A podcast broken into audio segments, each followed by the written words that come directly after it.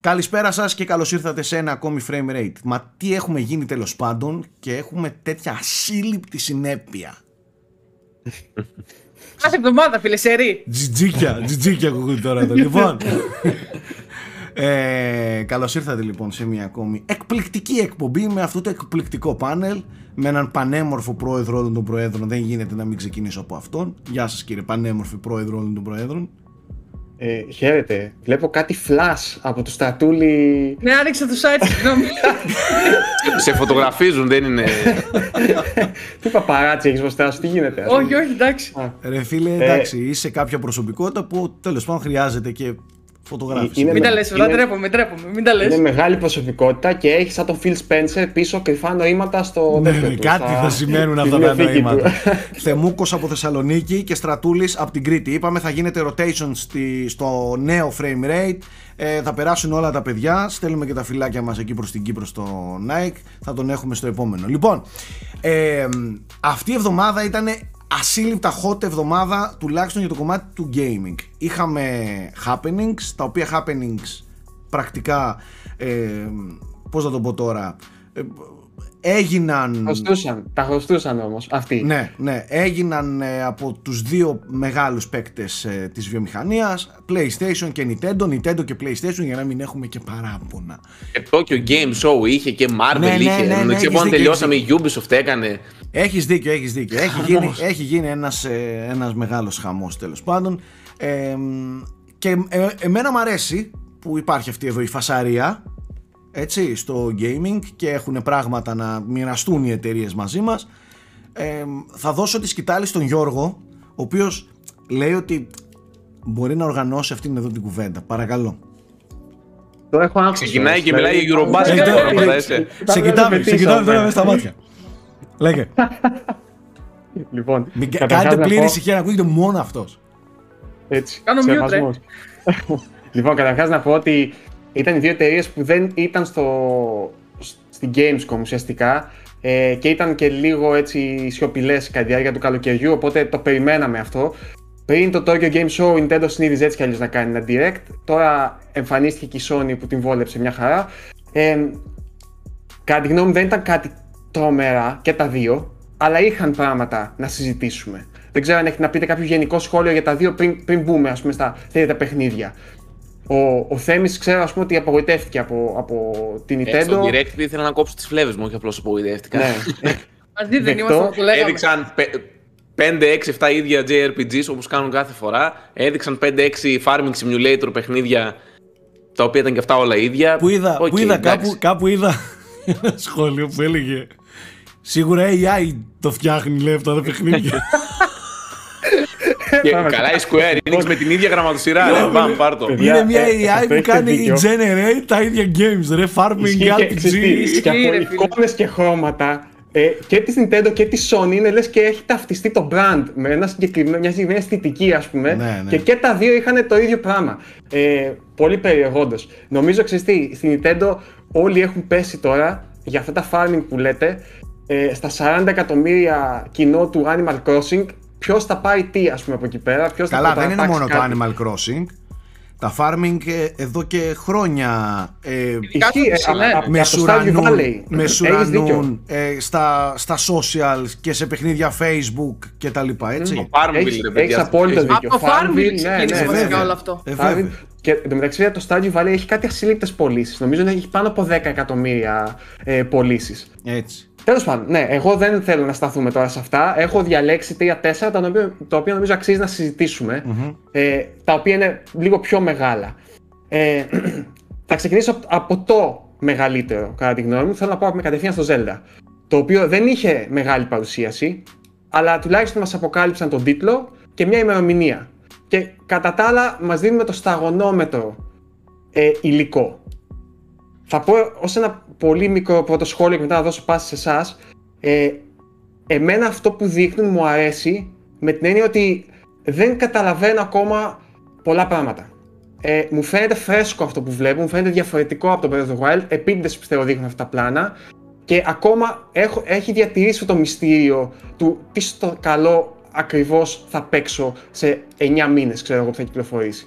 Οπότε κρατάω αυτό για αρχικό. Σάκη, εσένα πώς σου φάνηκε; Εμένα γενικά μου αρέσει η κατεύθυνση που έχει πάρει αυτό το παιχνίδι. Ε, το, ο, ο τίτλος λιγάκι μου κάτσε πολύ generic, να σου πω την αλήθεια. Ναι, το Tears ισχύει. of the Kingdom. Ξέ, ξέρεις τι γίνεται με τους τίτλους του Zelda; Τους ακούς τόσες φορές μέχρι το τέτοιο που μετά από ένα σημείο δεν το πολύ σκέφτεσαι τι είναι. Δηλαδή παίζει το χειρότερο τίτλο του κόσμου να βάλουν, ε, θα σου μείνει μετά. Τόσες Έχουν φορές βγει το πάντως λένε. φήμες με το τι μπορεί να σημαίνει ο τίτλος. Ναι, άλλο και αυτό. Γιατί είχαν πει ότι ε, δεν τον αποκαλύπτουμε γιατί είναι μεγάλο spoiler για το τι είναι το Ναι. παιχνίδι. Εγώ προσωπικά δεν κατάλαβα και πολλά πράγματα. Ποιο είναι το spoiler, ας πούμε, ακριβώς. Γι' αυτό, δεν το, πάντων. γι' αυτό δεν το αποκάλυπταν. ναι. ε, ε, μου αρέσει πολύ αυτό που, και να σου πω η αλήθεια είναι ότι μου φάνηκε πράγματι πιο φρέσκο και κάτι διαφορετικό που αυτό είναι καλό εντάξει ωστόσο είναι μια περίπτωση που δεν θέλω να βλέπω ρε φίλε αλλά δηλαδή ναι. ακούμε δεν έχεις ακούμε άδικο.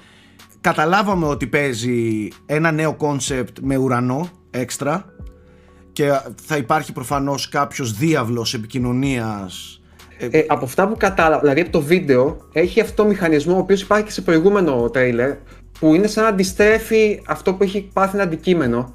Δηλαδή, σ- αν, αν προσέξετε, σε αυτό το πάνω σε ένα, μια πέτα που γραπώνεται και ανεβαίνει προς τα Ανέβαινε, πάνω. ναι.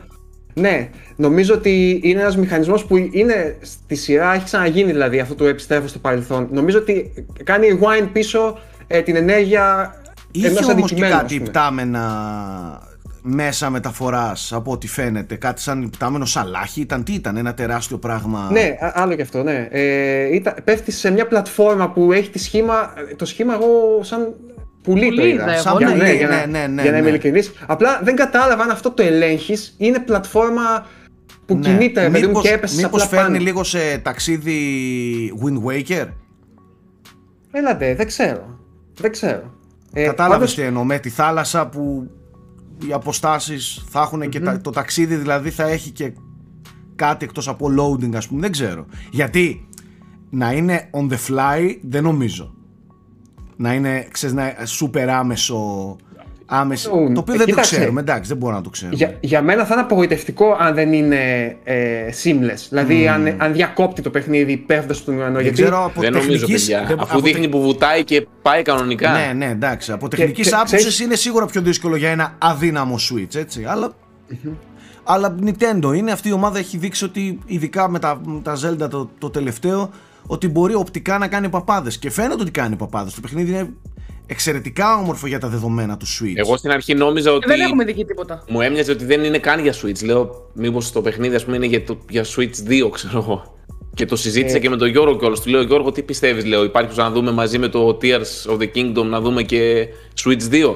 Και μου λέει, δεν νομίζω, ας πούμε, και τα λοιπά. Του κάναμε μια κουβέντα στην προσωπική συζήτηση. Ε, εμένα με εντυπωσιάζουν κυρίως τα, τα σύννεφα ε, που έχουν κάνει. Τα οποία νομίζω είναι γενικά δύσκολο να κάνεις το διάφανο του σύννεφου και να είναι έτσι πιστικό. Ε, από τα καρέ που μας έδειξαν, τα οποία μας δείχνουν μόνο από ουρανό, αν έχετε καταλάβει, νομίζω ότι μπορούμε να εξάγουμε τα εξής. Ότι πρώτον, μιλάμε για το ίδιο Hyrule με το προηγούμενο, απλά έχει ε, αλλάξει δραστικά. Δεν, είτε έχουν πέσει θράσματα από πάνω, είτε δεν ξέρω, έχουν φύγει όπως είναι το κάστρο που έχει σηκωθεί για κάποιο λόγο. Ναι. Ε, και υπάρχουν πάρα πολλά νησάκια πλέον ε, στον ουρανό. Τα οποία δεν, ξέρω, δεν ξέρουμε ακριβώς πώς θα ταξιδεύεις προς τα πάνω, προς τα, προς τα κάτω ξέρουμε, προς τα πάνω. Θα Δεν λειτουργούν είμαστε σαν ε, σίγουροι. dungeons, θα λειτουργούν Μπράβο. με, με Τα fast shrines αυτά που είχε travel, το- με, δεν ξέρουμε. Αυτό μένει να το μάθουμε, ναι. Επίσης έχουμε δύο διαφορετικούς links. Και αυτό είναι μυστήριο. Ναι. Δηλαδή έχουμε αυτόν με τα μακριά μαλλιά που εμφανίζεται που και που και τον κλασικό. Δεν ξέρω δηλαδή αν, αν Άρα αυτό μήπως δείχνει κάποια. Ναι, αν έχει περάσει χρόνος ή είναι άλλος χαρακτήρας. Μήπως επιβεβαιώνεται και η αλλαγή timeline, η αλλαγή, ξέρεις, ε, χρονικού τέτοιου. Multiverse! ναι, ε, Καλά, υπήρχε μπορεί. και αυτή η θεωρία. Ξέρεις, επειδή το Tears of the, of the Kingdom ε, παραπέμπει λίγο στο Tears, δηλαδή που είναι οι σχισμοί, ξέρω Το εγώ. ίδιο γράφεται.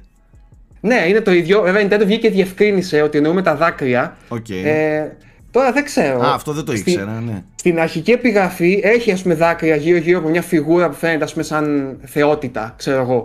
Ε, μπορεί να επιστρέφουμε και σε λίγο πιο παραδοσιακή δομή του μάζεψε τα, τα tears ας πούμε και να είναι σε dungeons. Τύπου ή κομμάτια τέλος πάντων κάτι. Triforce, ε. Ναι, Ναι. ναι, ναι, κάπως έτσι για να δούμε. Ε, όπως και να έχει, το παιχνίδι είναι σχετικά κοντά. Πιστεύω ότι είτε στο, στα Video Game Awards είτε μετά στην κλασική direct που κάνουν στην αρχή της χρονιάς θα έχουμε ένα full blowout μόνο για το, για το Tears of the, of the Kingdom νομίζω. Ε, δεν ξέρω αν έχετε κάτι άλλο που σας ε, έκανε ας πούμε εντύπωση και θέλετε να συζητήσουμε. Η- Θέμη Στρατούλη. Μιλάς για το, Εγώ- για το Zelda ή... Ναι, για το Zelda, για το Zelda. Κοίτα και το Εγώ Zelda να σου ήταν πω μικρό την το αλήθεια. βίντεο, Γιώργο. Πες, Θέμη. Ήταν, μι- Αυτό. συγγνώμη, θα ήταν μικρό το βίντεο, οπότε εντάξει, απλά το περιμένουμε. Δεν υπάρχει. Είναι το πιο άκρος αναμενόμενο παιχνίδι του Switch αυτή τη στιγμή. Θέμη, εν τω μεταξύ ξέρεις, η κοινότητα του, του Zelda, η οποία είναι μεγάλη και ιδιαίτερα φανατική, από αυτό το ένα λεπτό, ξέρεις τι έχουν κάνει τώρα, αναλύσεις 45 λεπτές. Ε, παιδιά, σήμερα είδα ε, στο Game Explain, το οποίο είναι πολύ μεγάλο κανάλι, έτσι, το οποίο ψ- ψηλο ειδικεύεται, ας πούμε, στα θέματα της Nintendo, έκανε 13,5 λεπτά ανάλυση για το Pikmin 4, το οποίο ήταν 30 δευτερόλεπτα, το οποίο νομίζω δεν ήταν Μπλουζάκι, καν το μπλουζάκι του Μιαμότο. δηλαδή, εντάξει, απίστευτο. απίστευτο. Οπότε, ναι, ήταν μικρό για μας. Που... δε- Ξέρεις τι, εμένα δεν με Έπρεπε ενδιαφέρει να δείξουν, και- Γιώργο, και λίγο τόσο να gameplay. ξεψαχνίσω. Ε, για το Pikmin λες; Όχι, δεν λέω για, για το Zelda. Εγώ είμαι στο Zelda, παιδιά, ακόμα. Ε, έδειξαν gameplay, τι εννοείς; Εννοείς να Να, δείξουν να, να περισσότερο; δείξουν λίγο παραπάνω, ναι, να δείξουν Ε, λίγο ξέρεις παραπάνω τι; gameplay, ρε φίλε. Ε, επειδή είδαμε και τον God of War, το οποίο πάλι λέγαμε τα ίδια, νομίζω ότι όταν είναι έτοιμοι να κάνουν κάτι παρόμοιο θα το κάνουν. Ναι, δεν όντως. είναι έτοιμοι ακόμα, νομίζω. Και να το Ε, κάνουν μεγάλο. Ναι. Ήθελα Γιατί να δείξουν αντικειμενικά τον ήταν τίτλο. μικρό. Ναι, ήθελα να δείξω τον τίτλο και την ημερομηνία για να φεύγει ο πάνω τους. Και εν ολίγης, νομίζω να βελτιώσουν και το direct κατά πολύ, ας πούμε, με ένα λεπτό footage από το, από το Zelda. ναι, εντάξει, άμα Μα δεν μια χαρά έχει το Zelda πέρασα, στο είδα, τέλος, είδα αυτό που ήθελα να δω, ρε φίλε. το Είδα, Zelda στο το τέλος ε- νομίζω το ήταν ένα σε το φάση Zelda, ναι. κλείνει τα στόματα, ρε φίλε. Δηλαδή, ξέρουμε ότι είχε πολύ filler το direct, οπότε πάρτε και λίγο Zelda για να μην γκρινιάζετε. Ισχύει. Λοιπόν, η άλλη μεγάλη ανακοίνωση κατά τη γνώμη μου του Direct ήταν το Pikmin. Το οποίο δεν έδειξαν ιδιαίτερα, ε, αλλά είναι ένα παιχνίδι το οποίο το ακούμε χρόνια. Ξαφνικά οι φήμες λένε ότι έγινε reboot κάπου το 2018, 2017, 19 εκεί πέρα. Και το μόνο που είδαμε είναι ένα μικρό trailer, ε, το οποίο εμένα με ενθουσίασε παιδιά για έναν λόγο. Πρώτον, δεν φαίνανε κλασικό Pikmin. Είπαν ότι δεν θα είναι η κλασική κάμερα από ψηλά όπου το βλέπεις σαν strategy, αλλά θα είναι στο, στο επίπεδο του εδαφους Και αν προσέξετε, όλο το footage είναι κάτω από παγκάκια, ε, δίπλα σε φυτά. Ναι, ναι. Που μου, μου θυμίζει αυτό το grounded. Ε, και μου πήγα να αρέσει, πω ας πούμε, μόλις, παιδιά. ναι, όπως, όπως το βλέπω, θα, θα, θα έχει ενδιαφέρον να δούμε πώς, πώς θα παίζεται. Γιατί είναι ψηλοστράτετζι τα Pikmin, έτσι. Ελέγχεις μια οδή από φυτά που έχουν ικανότητες και προσπαθείς να λύσεις διάφορους γρίφους. Δηλαδή, μου κάνει λίγο σαν προσπαθούμε να το φρεσκάρουμε λίγο γιατί εξαντλήθηκε η προηγούμενη συνταγή. Όπως και Οπότε, να έχει, θα είναι φαίνεται πολύ μεγάλος ενδιαφέρον. τίτλος και αυτός. Ε, Μιγιαμότο τώρα στην ανακοίνωση, ξέρεις. Δεν είναι Ναι, λίγο. το- ο, ο, ο οποίος μας έπαιξε λίγο με το Pikmin Bloom. Ε, Ήταν 5 λεπτά άκυρα, ας πούμε. Ναι, στο, το οποίο είναι στη- το, ένα mobile Pikmin παιχνίδι. Πάντως τα Pikmin δεν είναι μεγάλοι εμπορικά τίτλοι Σάκη. Δηλαδή, Όχι, αλλά η το πιο Nintendo έχει, εμπορικό- μια, έχει ένα ταλέντο να μετατρέπει Ναι. σε μεγάλα όταν χρειάζεται και αν χρειάζεται κάποια franchises, έτσι. Δεν έχεις Θε- άδικο. δεν θεωρώ έχεις ότι το άδικο. Pikmin 4 θα γίνει και αυτό ένα πολύ μεγάλο franchise και φάνηκε το από τον κινητού, τρόπο παιδιά. που το, που το επικοινωνούν ξανά. Δεν είναι δηλαδή κάτι ακόμα. Εγώ πιστεύω ότι επειδή έχει το Miyamoto από πίσω, Γι' αυτό. ε, δεν μπορούν να το ξέρεις, να πούν στην Nintendo, έλα μωρέ, εντάξει, φτάνει, ας το παρατήσουμε. Ναι, ναι. Νομίζω ότι λέει είναι το παιδάκι μου, είναι το τελευταίο ουσιαστικά έτσι franchise που έκτισε Εννοείται. μόνος του ε, και του δίνουν και άλλη ευκαιρία μέχρι να βρουν τη σωστή συνταγή. Να θυμίσω ας πούμε ότι το Luigi's Mansion ξεκίνησε από κάτι μικρό πειραματικό και Ε, βέβαια. είναι Και πλέον μια έχει σειρά γίνει- με 12 και 13 εκατομμύρια πωλήσει. Αυτό σου λέω. Αυτό σου λέω. Ναι. Νομίζω ίσως ψάχνουν το breakthrough και για το, και για το Pikmin. Ε, το οποίο είναι έτσι, δεν ξέρω αν το έχετε παίξει παιδιά, η, Εννοείται. η μικρή λέω του, του τέτοιου. Είναι πολύ ιδιαίτερο σύμπαν και είναι έτσι λίγο σκληρό. Δηλαδή έχει αυτή την γλυκύτητα την επιφανειακή, αλλά έχει και μια σκληράδα από πίσω. Δηλαδή ε, κάθε βράδυ που νυχτώνει αφή- μπορεί να παρατήσεις Pikmin πίσω τα οποία βλέπεις να σφάζονται ας πούμε χωρίς καμία λύπηση. Συν το Ε, ότι δεν είναι εύκολο. Ε, ναι, το πρώτο είχε και το χρόνο, ο- το οποίο αν δεν τα κατάφερε σε 30 μέρες να το βγάλεις, Ναι, ναι, είχε ναι, ναι, game ναι. over Γεια σας, μόνιμο. γεια σας. permadeath. Εγώ αυτό είχα παίξει, Γιώργο, Permadeath. τότε. ναι, ευτυχώς το έβγαλαν μετά από εκεί. Ναι, ναι, ναι. Ε, και το, το πιο ενδιαφέρον, το οποίο έχει Σαν το σχέση Dead με, Rising το, 1, με ε. το footage. Ναι, μπράβο. Ε, είναι ότι φαίνεται να διαδραματίσει ένα πλανήτη ο οποίος δεν λέγεται ποτέ ότι είναι η γη, αλλά μοιάζει με τη γη, ρε παιδί μου. Δηλαδή έχει και λίγο κάτι σαν post-apocalyptic φάση, οι άνθρωποι δεν υπάρχουν, αλλά εσύ είσαι σε ένα πλανήτη που έχει παγκάκια, φρούτα κανονικά, πίτσες, δηλαδή είναι λίγο σουρεάλη Ναι. φάση με, τα, με το Pikmin. Τέλος πάντων. Ε, Αυτά γενικά δεν ξε- νομίζω από το Direct. Είχε κάτι άλλο πιο σημαντικό; Σημαντικό, σημαντικό, όχι. Νομίζω ότι αυτό που πιο πολύ στους fans περιμέναμε ήταν το GoldenEye, το οποίο έχετε και στο Game Pass. Αλλά υπάρχει μια ιδιαιτερότητα εδώ. Στο, στο Switch έχετε η έκδοση η παλιά, αλλά με online multiplayer. Και στο Xbox έχετε 4K νομίζω restoration θα γίνει, αλλά χωρίς multiplayer. Δηλαδή κάπως μοίρασαν το καρπούζι στη μέση νομίζω για Ναι. τα δικαιώματα και τέτοια και συμβιβάστηκαν ο καθένας σε κάτι. Αυτά Μάλιστα. νομίζω από το Direct. Δεν Είδαμε και ξέρω την αν Παγιανέτα, έχετε- Γιώργο, καλησπέρα. ε, Παγιονέτα, κοίταξε, δεν είδαμε κάτι καινούριο. Ενώ είδαμε gameplay, το περιμένουμε σε Είδαμε ένα gameplay. μήνα. Ναι, σε ένα μήνα έδειξαν μετά και μπόλικα πλάνα. 7-8 λεπτά νομίζω είχε. Τα είδαμε όλα. Ε, και previews βγήκανε, τα σχόλια είναι πολύ καλά. Ε, αλλά σε ένα μήνα αυτό παίζουμε, οπότε δεν χρειάζεται νομίζω να, να μείνουμε.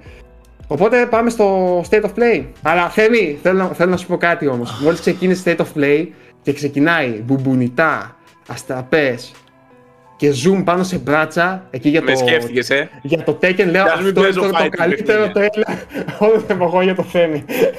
Και όντως μ' άρεσε, εντυπωσιάστηκα και από τον τεχνικό τομέα του Tekken, χωρίς πλάκα. Και παίζει να μην Ισχύει, παίξει ούτε όντως, 30 το γούσταρα. δευτερόλεπτα Tekken, ε. Αλλά για την κοινότητά του πάρα πολύ αναμενόμενο και έρχεται χαμός από fightings, έτσι. Και Street Fighter 6 και Tekken 8. Με, μεγάλα ονόματα, πολύ μεγάλα ονόματα. Ε, Όπως και να έχει το Tekken έκανε πολύ μεγάλη αίσθηση το τρέιλερ κυρίως γιατί ήταν και in-game engine. Πανέμορφα δηλαδή τα γραφικά έτρεχε σε PS5 footage αληθινό δηλαδή όχι CGI κτλ οπότε δεν το λες και μικρό. Η fighting κοινότητα δηλαδή ενθουσιάστηκε και το είδα στο, στο ίντερνετ παντού μπροστά μου. Να σου πω την αλήθεια. Να σου πω κάτι, έχω μία περίεργη ιδέα για τα, για τα fighting, αυτού του είδους τα fighting που έχουν κοινό, ξέρεις, που τα παίζεις σχεδόν επαγγελματικά, όχι σχεδόν, επαγγελματικά νομίζω.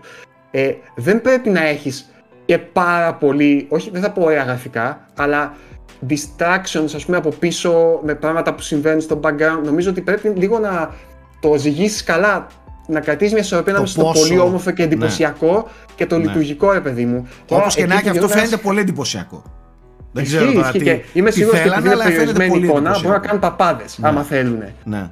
Εννοώ με πολλή κίνηση από πίσω, εκρήξεις, ό,τι Και θέλουν. το Street Fighter Αλλά- 6 ήταν πάρα πολύ όμορφο, αλλά αυτό φαίνεται ότι ξεφεύγει στο, στον τεχνικό τομέα, ρε παιδί μου. Ισχύει. Αυτό είναι μόνο για, για PS5 και εννοώ για next gen consoles. Αυτά δεν Αυτό ξέρω. είναι μόνο φαίνεται- Γιατί για next νομίζω gen, ότι είναι αλλά είναι για για όλες τις PC. πλατφόρμες. Ναι, είναι για όλες τις πλατφόρμες, αλλά μόνο next gen. Ωραία. Ναι. Εντάξει, οκ, δηλαδή, το φάνηκε. Φάνηκε. Ε, ναι, ξεκάθαρα, εφόσον μιλάμε και για footage. Τώρα, Εγώ δεν έχω δει καλύτερα γραφικά σε fighting παιχνίδι, παιδιά. Ε, από αυτά που έρχονται τώρα. ναι, είναι, Ε, ό,τι πιο όμορφο είδα. είναι επικό. Είναι επικό, πολύ. Ε, και τι άλλο είχε τότε, είχε και τίποτα άλλο το State of Play; Α, Κοίτα, ναι, ναι, νομίζω, κατά τη γνώμη μου είχε θα παιδιά. σου πω πριν ποιο πάμε στο είχε God of πριν War. πάμε στο μεγάλο. θα ναι, μου πεις μου για το άρεσε Pacific πολύ- Drive. Ε, το Ronin. Α, και το Ronin. Και ναι, το ρε, Pacific μαλάκα, Drive, το το ξέχασα. Ronin της Team Ninja, ε, δεν θυμάμαι πώς λέγεται ακριβώς. The Way of the Ronin. Rise of Ronin. Rise, Rise of Rise of Rise the of Ronin. Ronin. of Ναι. the Ronin. Ε, το οποίο από τη Ubisoft το περιμέναμε, ε, αλλά κοίτα να δεις που η Team Τους Ninja πρόλαβε. πάει να, φάνηκε σαν να πάει να κάνει κάτι σαν Assassin's Creed. Στην, είναι στο, σε άλλη περίοδο βέβαια, Ναι. Δεν είναι είναι δηλαδή φεουδαρχική η 19ο Ιαπωνία. αιώνα. Ναι. 1863, το θυμάμαι ακριβώς. Ναι, είναι στο τέλος Που είναι- της, ε, Edo, της περίοδου Edo, το, το οποίο είναι πολύ ενδιαφέρον, γιατί ξέρεις, η Ιαπωνία είναι σε μια κατάσταση, ήταν σε μια κατάσταση απομόνωσης για 300 χρόνια στην περίοδο Edo, ρε παιδί μου, και μετά ανοίγεται σιγά σιγά στη Δύση και είναι μεγάλης αλλαγής πούμε, στην, στην κοινωνία της Ιαπωνίας και είναι ακριβώς πάνω σε αυτή τη μετάβαση, οπότε ε, παιδιά μου αρέσει πολύ που και άλλες εταιρείε μπαίνουν σε αυτό το τρυπάκι των ιστορικών ε, παιχνιδιών, γιατί και το Yakuza είναι πάλι ίδια περίοδο που Ναι. ανακοίνωσαν, ε, που λέγεται Like a Dragon, κάπως... ε, ναι, πλέον έχει ή αλλάξει συν- ονομασία το Yakuza. Δεν Ναι, θα λέγεται το καν οποίο- Yakuza. Yakuza. που είδαμε στο State of Play ήταν remaster. Ήταν remake βασικά. OK, OK, έστω. Yakuza. Ως- Τα οποία είχαμε και Yakuza event εν τω μεταξύ. Που ανακοινώθηκε το Yakuza 8, Like a Dragon 8 που θα λέγεται. Ένα ακόμη παιχνίδι το οποίο θα λέει την ιστορία του κεντρικού πρωταγωνιστή επειδή είχε αλλάξει το Like a Dragon ο πρωταγωνιστής, τι έκανε δηλαδή στο ενδιάμεσο και συν αυτό που είδαμε στο State of Play. Οπότε οι fans και αυτή τη σειρά έχουν ε, πολύ πράγμα να, να περιμένουν. Βέβαια, εμένα μου άρεσε πολύ, παιδιά, αυτό Πάρα που είδα πολύ. στο τέτοιο. Ε, Πάρα πολύ. Φάνηκε Ένα- μια μεγάλη παραγωγή. Ένα. Εν τω μεταξύ, παι- Παίζει ε, να είναι σε- και τύπου Souls-like, τύπου ε, Neo. Ε, action Adventure RPG το λέει, Τζάκι. αλλά. Σε όλα τις τα παιχνίδια πλέον αυτή τη συνταγή θα ακολουθήσει, να ξέρεις. Καταρχήν Ναι. δεν βγάζει μόνο ένα, βγάζει και το άλλο. Το Wulong Ούλα, Dynasty, είναι- πώς λέγεται. Δεν πάλι ξέρω τι κάνει ιστορικό. την Ninja.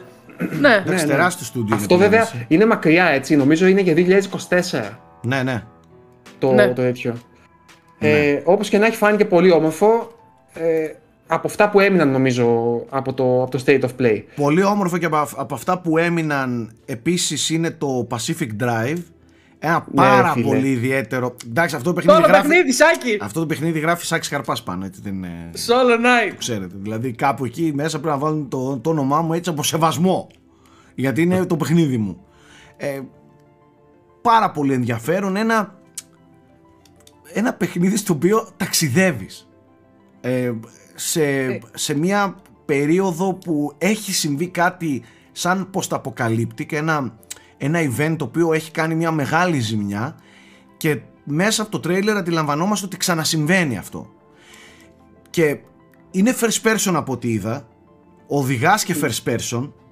Ναι, Συμ- οδηγά, ναι, κυρίως ναι. στην οδήγηση. Είναι Ναι. survival driving game. Κάπως Αυτό. έτσι. Είπανε το- το- ότι καθώς θα προχωράς με το αυτοκίνητό σου, θα οδηγείς ρε παιδί μου σε διάφορες περιοχές, θα βρίσκεις γκαράζ που θα κάθεσαι να θα αναβαθμίζεις το αυτοκίνητο αυτό, και τέτοια. ναι, αυτό. Ε, Θα Και- έχεις στάσεις, και αλλά είναι κατά μόνο τη διάρκεια του driving, ταξιδιού τίποτα θα άλλο. συμβαίνουν πράγματα, θα αποφεύγεις παγίδες, αυτά, ιστορίες, προφανώς θα έχει chase σκηνικά.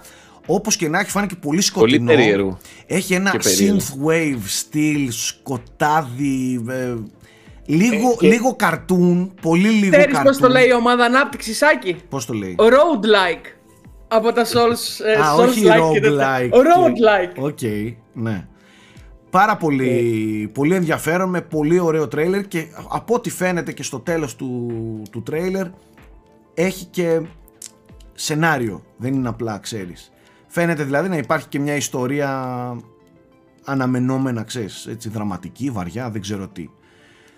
Εμ, και φυσικά State of Play, Ragnarok. Άντε μίλα ρε, που έκανες τα μπράτσα Έχει, σου. λοιπόν, όπως το Θες να βγάλεις ρομποτάκι την στο μπλούζα; Inception. Άκου να σου πω. Όπως το ρομποτάκι στο Inception, θέλω να ρυθμίσετε την, την, τον ενθουσιασμό μου από το 1 έως το 10. Θέλετε τη γιωμένη προσέγγιση ε, ή την ενθουσιώδη προσέγγιση και τις δύο. Ενθουσιώδη, ενθουσιώδη Αναλόγως. κάνουμε. Αν κάνεις κανένα τρελό, παίζουμε να βγάλω ακουστικά, έτσι. Βγάλε μπλούζα. Δεν δεν θα φωνάζω. Εσύ ρύθμισέ το, πώς έλεγε στο, στο Inception που έλεγε ρύθμισε την ειλικρίνεια πόσο τη θέλεις.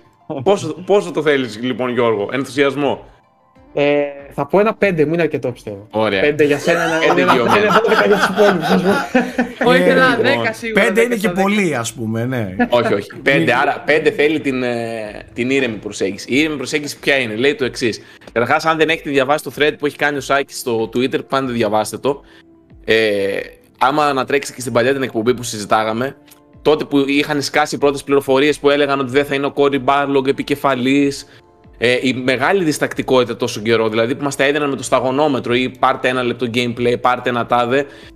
Δεν ξέρω, είχε δημιουργήσει σε πολλούς ένα κλίμα αμφιβολίας, να το πω έτσι. Ε, νομίζω ότι αυτό το τρέιλερ ε, τα, το, το έλυσε αυτό το, το θέμα για όλους. Δεν υπάρχει πλέον, δεν υπάρχουν ιδιαίτερες αμφιβολίες ότι μιλάμε για μια πολύ μεγάλη παραγωγή με τρομερά set pieces, ε, με πολύ μεγάλη εξέλιξη των χαρακτήρων. Βλέπουμε δηλαδή σε ένα σκηνικό που μου έμεινε χαρακτηριστικά τον Ατρέα να υψώνει έτσι τη φωνή του και εντάξει αυτή η σκηνή ποιος ξέρει με ποιον τρόπο θα εξελιχθεί.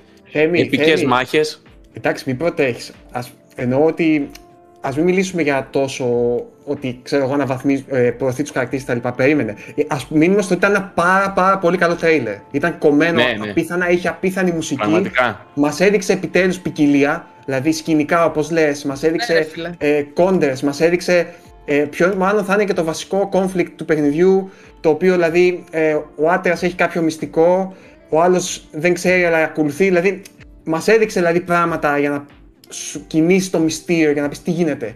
Και επίσης κλείνει με αυτή την επική μονομαχία που νομίζω όλοι περιμένουν έτσι κι αλλιώς ε, και, και σε αποτελειώνει, ας πούμε, εντελώς.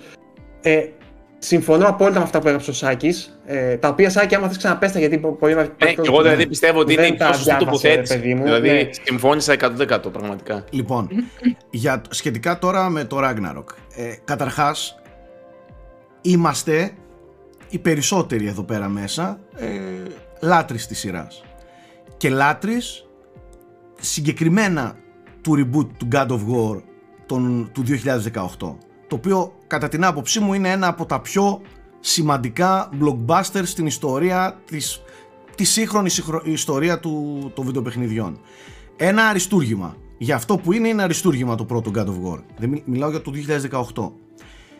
Ε, το Ragnarok στην, ε, κατά την ανακοίνωσή του λοιπόν ε, και επειδή έχουν περάσει από το παρελθόν παιχνίδια τύπου Ascension τα οποία εξαιρετικά God of War αλλά ήταν Ascension. Ήταν αυτό που ήταν δηλαδή. Ε, δημιουργούσε μια εντύπωση και μια, ένα έτσι, φο- φόβο ανησυχία καλύτερο όχι φόβο γιατί φόβο δεν, φόβος δεν μπορεί να υφίσταται όταν από πίσω ξέρουμε ότι υπάρχει Santa Monica και το παιχνίδι θα λέγεται God of War. Ναι, ξέραμε, μια όλοι, αμφιβολία. ξέραμε όλοι ότι το Ragnarok και πέντε ώρες να διαρκούσε και μικρό να ήταν πάλι μια παιχνιδάρα θα παίζαμε. Αλλά υπήρχε μια έτσι ε, ανησυχία. Ακουγόντουσαν και αυτά με τον Barlock είναι δεν είναι μέσα. Μήπως ο Barlock ασχολείται με το επόμενο μεγάλο και αυτό είναι κάτι σαν σαν σ- συνδετικός κρίκος των δύο παιχνιδιών. Το παιχνίδι το πρώτο τελειώνει με cliffhanger και λέγανε μήπως συνεχιστεί. Υπήρχαν πολύ έντονες φήμες. Επίσης, μήπως έρθει πο- κάποιο expansion, standalone expansion. Και στη Σάκη. Πολλοί λέγαμε ότι θα είναι και τριλογία και είπαν ότι τελικά θα κλείσει όλο το νορβηγικό με αυτό το παιχνίδι. Οπότε λέμε τι έγινε, ας πούμε, άλλαξαν τα πλάνα και ναι, τι παίζεται τώρα, τέλος πάντων. κατάλαβες; αλλά το σημαντικότερο έτσι η, η σημαντικότερη αφορμή για να σου δημιουργούνται κάποιες ανησυχίες ξαναλέω όχι για το αν θα είναι καλό παιχνίδι αλλά για το αν θα είναι το επόμενο τεράστιο God of War όπως ήταν το, το 2018 ε, ήταν ο Barlock κακά τα ψέματα ο οποίος φημολογούταν ότι λείπει, απέχει, απλά, απλά στηρίζει το project και όχι ότι είναι ενεργά από πίσω. Ε, και η αλήθεια είναι ότι τα πρώτα βίντεο, οκ, δείχναν το εντυπωσιακό God of War, γραφικάρες, ναι, τα, το, το setting δεν έδειχνε την ποικιλία που χρειαζόσουν για να πεις ναι ρε φίλε, κατάλαβες. Εμένα από την επικοινωνία του μου έλειπε αυτό το κάτι που έδωσε αυτό το τρέιλερ για να πεις οκ, με έπεισες, τώρα ναι, τώρα μιλάμε σωστά. Τώρα είσαι αυτό που θέλω. Αυτό το τρέιλερ, αυτό το τρέιλερ, εκτός από ασύλληπτα καλοφτιαγμένο τρέιλερ, έτσι, δεν ήταν δηλαδή μόνο ουσιώδες, ήταν και, και, και στο περίβλημα, στο πε- ε, περιτύλιγμα φανταστικό, ε, είχε πολλή ουσία. Είχε την ποικιλία που εγώ χρειαζόμουν να δω. Δεν, δεν είδαμε μόνο χιόνια και πάγους που βλέπαμε μέχρι τώρα. Έτσι. Είδα Πραγματικά. δάση τροπικά, είδα έρημο, είδα ουρανούς, Φωτιά. είδα φωτιές, είδα τα πάντα. Καταλαβες, δηλαδή ήταν πολύ χρήσιμο για να πω «Ok ρε φίλε, δεν είναι μόνο ένα κομμάτι». Πώς ήταν το Horizon, το Horizon που ήταν στα χιόνια. Που Ναι, μεταφ- το Frozen το Wilds, μικρό που ήταν expansion expansion που πήγε όντως. στα χιόνια. Πλέον είδες, είδες ποικιλία. Είδες set pieces τα οποία κόβουν ανάσα. Αυτό που Ναι, είναι. ρε, εσύ. που Για αυτό που ρίχνει- Με την πετούσες εκεί στον έκπληξη, ουρανό, που λες, ήταν ναι. σαν. Εντάξει, σ- σοκαριστικό αυτό το πράγμα. Δηλαδή είχε μέσα μερικά πράγματα που λες ε, δεν γίνεται. Είχε bosses με, με μια κλίμακα φανταστική. Γενικότερα ήταν και, και αυτό που εμένα με εντυπωσίασε περισσότερο απ' όλα είναι ότι είχε αυτό το δράμα, είχε αυτό το, το, την έμφαση στους χαρακτήρες, στους διαλόγους, στην ατάκα, να χτυπάει το punchline πάνω στο, ε, ε, στη, στη μουσική ήταν ένα τρέιλερ που έσβησε κάθε αμφιβολία για εμένα και μιλάω για, του- για προσωπικά δηλαδή ε, ότι ε, το Ragnarok είναι το επόμενο πραγματικά μεγάλο God of War. Δεν είναι ούτε Ascension, δεν είναι ούτε συνδετικός κρίκος, δεν είναι τίποτα. ε, Και Ghost of Sparta, ναι, PSP. ε, ε, φαίνεται, φαίνεται από αυτό το τρέιλερ ότι αυτό είναι πράγματι ε, το επόμενο τεράστιο God of War. Πλέον δεν μου λείπει τίποτα, δεν θέλω να δω τίποτα, δεν θέλω ούτε gameplay, δεν θέλω τίποτα. Φέρτε το παιχνίδι, δύο μήνες απέχει μακριά μας, φέρτε το, να το σακατέψουμε και να το καταευχαριστηθούμε. Είμαι γεμάτος με αυτό που είδα, δεν θέλω να δω κάτι άλλο, δεν με ενδιαφέρει να δω κάτι άλλο. Φέρτε το το παιχνίδι να του αλλάξω τα φώτα. Τίποτα άλλο. Δεν αργεί κιόλας. Ένα, ενάμιση μήνας έμεινε πλέον. Ξεκάθαρα. Οπότε. Ξεκάθαρα. Το Νοέμβριο αρχέ. Παιδιά, άμα δείτε και τις υπόλοιπες ημέρες, ε, δηλαδή το τι ακούστηκε μέσα από, το, από τα άρθρα που είχε και τα- από τα βίντεο που ανέβαζε το Game Informer, το οποίο ας πούμε μιλούσε λίγο και για τους γρίφους, για το σύστημα μάχης κτλ. Το συγκεκριμένο God of War θα έχει και τα 9 realms καταρχάς, τα οποία δεν ήταν όλα τα realms προσβάσιμα. Ήταν, θυμάστε, σπασμένα Ναι, ναι, εκεί ναι, πέρα ναι, που ήταν ναι. για να επιλέξεις στο προηγούμενο God of War. Ή κλειδωμένα, δεν θυμάμαι πώς το, έ- πώς το έλεγε ακριβώς. Ε, οπότε μάλλον θα έχει αρκετό περιεχόμενο. Θα έχεις, ας πούμε, σαν μέσα μεταφοράς πέρα από τη βάρκα που ήταν στο αρχικό παιχνίδι, θα έχεις και τους λύκους, τους οποίους τους είδαμε ξανά αυτό με το έλκυθρο, με το σκι, αυ- Ναι. σκιφ, αυτό τι ήταν τα χιόνια. Ε, φάνηκε και σαν, σαν να έχει σκηνικό στο οποίο θα παίζεις όχι με τον Kratos αλλά με τον Ατρέα.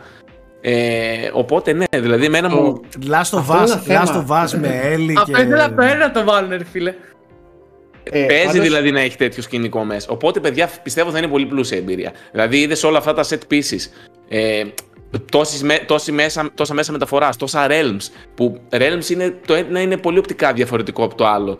Ε, bosses το ένα το άλλο, εμένα μου φάνηκε Είδαμε πολύ και τις πλούσια, Valkyrie πολύ γεμάτη πάλι. εμπειρία. Και εγώ δηλαδή πραγματικά ανυπομονώ. Δηλαδή το θέλω τρελά.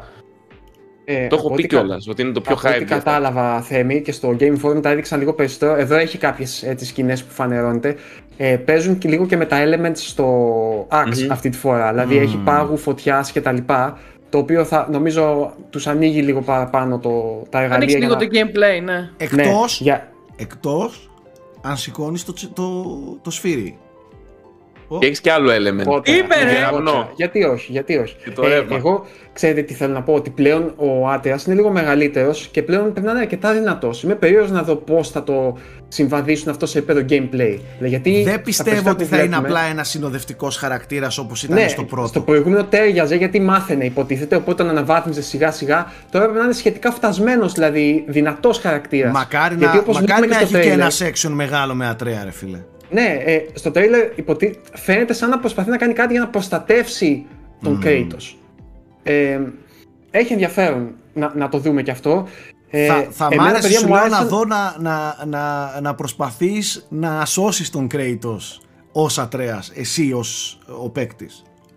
Θα έχει Ή, παιδιά, πολύ... φαντάζεστε, πεθαίνει ο Κρέιτο και πάει ο Ατρέας και σφάζει όλο το πάνθεον. Αμάτα, πρέπει να τους φάξει όλους αυτός. Φαντάζεσαι. Και γίνεται μετά σαν τον Κρέιτο στο. Και πώς θα των πάει ελληνικών μετά στην God of War. Αίγυπτο, ο Ατρέας θα πάει, δεν γίνεται. Ναι, και μετά θα βρουν τον Κρέιτο, τον έσφαξαν από την Αίγυπτο. Την έκαναν εκεί πέρα Δεν την πάτε να κοιλιά αναστήσουν. και θα πάει να τους φάξει εκεί πέρα ο Ατρέας, σαν τον μπαμπά του. Πάντως Ε, το τώρα Ragnarok βλακίες είναι ο λες. θάνατος, ναι, ο θάνατος των, των θεών στη σκανδιναβική ε, μυθολογία. Έχει, ας πούμε, ο γιγάντιος λύκος είναι φιγούρα του Ragnarok, ας πούμε, το οποίο έχει νομίζω τα πιο ωραία σκηνικά, δηλαδή εκεί που πετάει το βέλος για να διώξει τον, τον, τον ήλιο που είναι σε έκλειψη για να βγει, ας πούμε, Σοκ. το... Σοκ. Αυτά εμένα μου άρεσαν, παιδιά, Σοκ. ή το, το τεράστιο, τι είναι εκείνο... Ε, Μέδουσα. η μέδουσα, μπράβο, η τεράστια μέδουσα που περνάει μπροστά τους. Δηλαδή, Απίστευτο, μου απίστευτο. αρέσουν πάρα πολύ αυτά τα λίγο σουρεαλιστικά πράγματα που έχει. Ε, Που μαλάκα αυτό Ναι. πώς θα δείχνεις σε OLED στη τηλεοράση. σκεφτείτε Αυτό ήθελα να λίγο. πω. Αυτό είναι παιχνίδι να το θα παίξει σε γίνει. μεγάλη τηλεόραση. Γίνεται να Μαλάκα. κλείσεις ένα σινεμά. Όλο δικό σου να Είναι, πα το είναι, παίξει στο είναι. σινεμά, να έχεις εκεί μια ορισμός του τεράστια blockbuster. οθόνη. Είναι ο Θέμη, ορισμός του ξέρουμε, blockbuster. έχουν ανακοι... Καλά, νωρίς είναι, πολύ νωρίς είναι ακόμα. Α, Ένα Έχουνε- μοχλό έχει έχουν- ανακοίνωσαν, αν θες να πεις αυτό. Α, Ένα όχι, όχι αυτό. χειριστήριο. Εντάξει, το χειριστήριο δεν με πολύ ξετρέλανε, να σου πω την αλήθεια. Στην αρχή εμφανισιακά. ξέρει, Σάκη, Δεν ξέρω δείχνουν μόνο όταν- το. Δεν ξέρω όταν, όταν το δούμε από κοντά πώς θα φαίνεται. Οκ. Ε, λέω αν έχουν μιλήσει, αν θα είναι, ξέρω εγώ, 4K native, τέτοια. Δεν ξέρουμε ακόμα κάτι. Ε. Είχαν βγει κάποιες πληροφορίες, αλλά δεν είμαι 100% σίγουρος. Να σου πω την αλήθεια Αλλά και όχι για το ότι έχει που και πολύ προήλθαν και τα σημασία. λοιπά. Ε, Νομίζω ότι ξέρουμε καλά ότι θα ρίξει αγώνια, ρε παιδί μου, στο PS5. Κατά αυτό το πράγμα. 99,99% θα έχει 60 FPS πάντως. Δεν Μακάρι. ξέρω αν θα είναι 4K 60, αλλά θα έχει να διαλέξει ή performance ή Σίγουρα quality. κάτι δηλαδή σαν σχεδόν όλα τα το, παιχνίδια. σαν το Horizon Forbidden West, ναι. Και εγώ, ναι, επειδή είναι και η παιχνίδι που θα παίζει και στο PS4, οπότε νομίζω Ναι, ναι, ότι ναι. θα μπορούν να το κάνουν αυτό. Ε, το βασικό θέμα πάντως είναι η μοίρα από ό,τι κατάλαβα, έτσι. Δηλαδή προσπαθούν να ξεφύγουν από τη μοίρα. Destiny, ναι. Ε, και το άλλο που ήθελα να σα ρωτήσω, το οποίο δεν έχω καταλάβει εγώ, είναι πάλι ε, μονοκάμερο. Δηλαδή προσπαθούν να κάνουν το ίδιο πράγμα που έκανε και το προηγούμενο ή τώρα είναι Τώρα πιο μέσα από το free? τρέιλερ δεν μπορείς Δεν να το, το πρόσεχα να καταλάβεις σου πω την αυτό. αλήθεια. Δεν Ναι. μπορείς να το καταλάβεις αυτό, όχι. Δεν έχουν πει πάντως κάτι, δεν το έχουν διαφημίσει, ας πούμε. Εγώ δεν έχω διαβάσει κάπου κάτι τέτοιο. Οκ. Ούτε εγώ. Ναι. Μάλιστα, ωραία. Ποιος ξέρει. Παιδιά, να Έχουμε κάτι ξέρετε, άλλο; να ξέρετε θα γίνει χαμός με τον Άγνευο. Όταν λέω θα γίνει χαμός, θα γίνει χαμός. Ε, το, το, το λέω γιατί το βλέπω και από... Είναι από την πολύ α- αγαπητό franchise, Από ρε την φίλε. πλευρά του εμπορικό. Ε, είναι τεράστιος τίτλος. Όχι μόνο από το παικτικό κομμάτι και από όλα τα υπόλοιπα. Δηλαδή είναι Το τρέιλερ στο τεράστιος. κανάλι του PlayStation μόνο πριν από 4 ημέρες έχει 5 εκατομμύρια views. Αν αυτό λέει κάτι. Δεν ξέρω αν λέει κάτι, μπορεί και να μην λέει κάτι. Αλλά ναι, σίγουρα υπάρχει hype. Ναι. Μάλιστα. Αυτά παιδιά νομίζω. Ε, και πάμε λίγο στο, στο θέμα που προέκυψε τις τελευταίες ώρες. Να το θέσω καλύτερα, όχι ούτε καν μέρες για εσάς μέρες που το βλέπετε. GTA 6 Leaks. Μια Κυριακή πρωί ξυπνάμε Να πιούμε και καφέ. βλέπουμε βομβαρδισμένα τα DM στο Twitter του- τα μέσα, τα sites τα, τα social media την καρισμένα βίντεος, φωτογραφίες ε, στο YouTube, στο forums παντού ε, footage πραγματικό footage ε, του GTA 6 Εγώ θέλω να πω μια ιστορία η οποία είναι και σχετική και άσχετη. Ε, αυτό γίνεται Κυριακή πρωί έτσι. Εγώ Σάββατο βράδυ βγαίνω έξω και κοιμήθηκα, ας πούμε, κατά τις 5 ώρα σχεδόν. Και με πιάνει κατούριμα και σηκώνομαι για κατούριμα στις 10. Δεν είχα σκοπό να ξυπνήσω στις 10. Και βλέπω στο κινητό μου τα notifications έτσι. Ένα και σκάσιμο, έλεγαν ρε. GTA 6, GTA 6 leak. και μετά, παιδιά, από την υπερένταση και από το δες δες, δεν με ξαναπήρε ο ύπνος. Αυτό ήταν, πάει. Μάλιστα. Επειδή το παρακολούθησα λιγάκι Δεν, δεν το πίστευα στην αρχή αυτό. η μέχρι τώρα, καταρχάς αυτά που θα πούμε τώρα είναι μέχρι τη στιγμή που γυρίζουμε το βίντεο πληροφορίες. Εσείς όταν βλέπετε αυτό το βίντεο μπορεί να έχουν προκύψει και άλλα πράγματα, έτσι. Μπορεί να έχει ανακοινωθεί επίσημα, λέει. να δουν τρέιλερ. Ναι, τέλος πάντων. έχει ανακοινωθεί επίσημα το παιχνίδι, δεν έχει Να δούνε αποκαλυφθεί. τρέιλερ, λέω, αυτό. Δεν έχει αποκαλυφθεί, ναι. Λοιπόν, τι έγινε; Βρέθηκε ένας τύπος ο οποίος είχε πρόσβαση σε, σε πολύ early, πολύ πρώιμη έκδοση του παιχνιδιού ε, και δημιουργήθηκε από αυτήν εδώ την πρόσβαση ένα σκασμό από υλικό 90 και πλέον βίντεος, πολλά screenshots και πληροφορίες για το GTA 6. Τώρα, πριν πάμε στα, στα leaks αυτά καθ' αυτά, να πω πώς έγιναν τα leaks. Από ό,τι μέχρι στιγμής γνωρίζουμε εμείς ε, και ψιλοεπιβεβαιώνονται ας πούμε από διάφορες πηγές, λένε ότι η, η Rockstar, αλλά όχι συγκεκριμένα η Rockstar, υπέστη θύμα hack. Μάλιστα ακούγεται ότι δεν χακαρίστηκε η Rockstar, οι servers της Rockstars, αλλά χακαρίστηκε το Slack, το οποίο είναι το πρόγραμμα... Τι να πω τώρα, το, το, νομίζω περισσότερο το ξέρω. Εγώ το χρησιμοποιεί η κόρη μου για τα αγγλικά όταν κάνανε τα μαθήματα τα online. Ε, το, σαν, να, σαν να λέμε ρε παιδί μου το WhatsApp ή κάτι τέτοιο. Έτσι δεν Φόρμα είναι; επικοινωνίας, Μια ρε παιδί μου, φόρμα, για τους ναι, developers. Το, το αντίστοιχο Discord, σαν να λέμε Discord. Ε, χακαρίστηκε λοιπόν αυτό και μέσα από τις ανταλλαγές μηνυμάτων και υλικού προφανώς μεταξύ των developers βρέθηκαν στα χέρια κάποιου τα... το υλικό αυτό. Το κακό είναι ότι ο τύπος φαίνεται να έχει στην κατοχή του εκτός από αυτά τα βίντεο και κομμάτι του κώδικα. Και απειλεί ξαναλέω φαίνεται ότι απειλεί την Rockstar ότι θα τα διαρρεύσει, θα διαρρεύσει τον κώδικα και θα τον κάνει ελεύθερο κτλ. Και επίσης φαίνεται ότι ζητάει και χρήματα για να μην το κάνει να, κα- να, να κάνει ένα deal με τους developers Γίνεται. για να, για να μην το κάνει. Ναι. Ε, αυτό δεν, μέχρι τη στιγμή που γράφουμε δεν έχει γίνει κάτι άλλο. Η Rockstar και πάρα πολύ καλά έκανε και εδώ είναι που επιβεβαιώνεται ότι τελικά τα leaks είναι αληθινά. Η Rockstar ξεκίνησε να ζητάει από μέσα και τα λοιπά από κόσμο να να κατεβάσει τα leaks από youtubers ε, και τα λοιπά και τα λοιπά, να κατεβάσει τα leaks. Ε, και τώρα το τι θα κάνει και τι θα γίνει με τον leaker, με τους hackers δεν γνωρίζουμε μέχρι τη στιγμή που γυρίζουμε αυτό το βίντεο.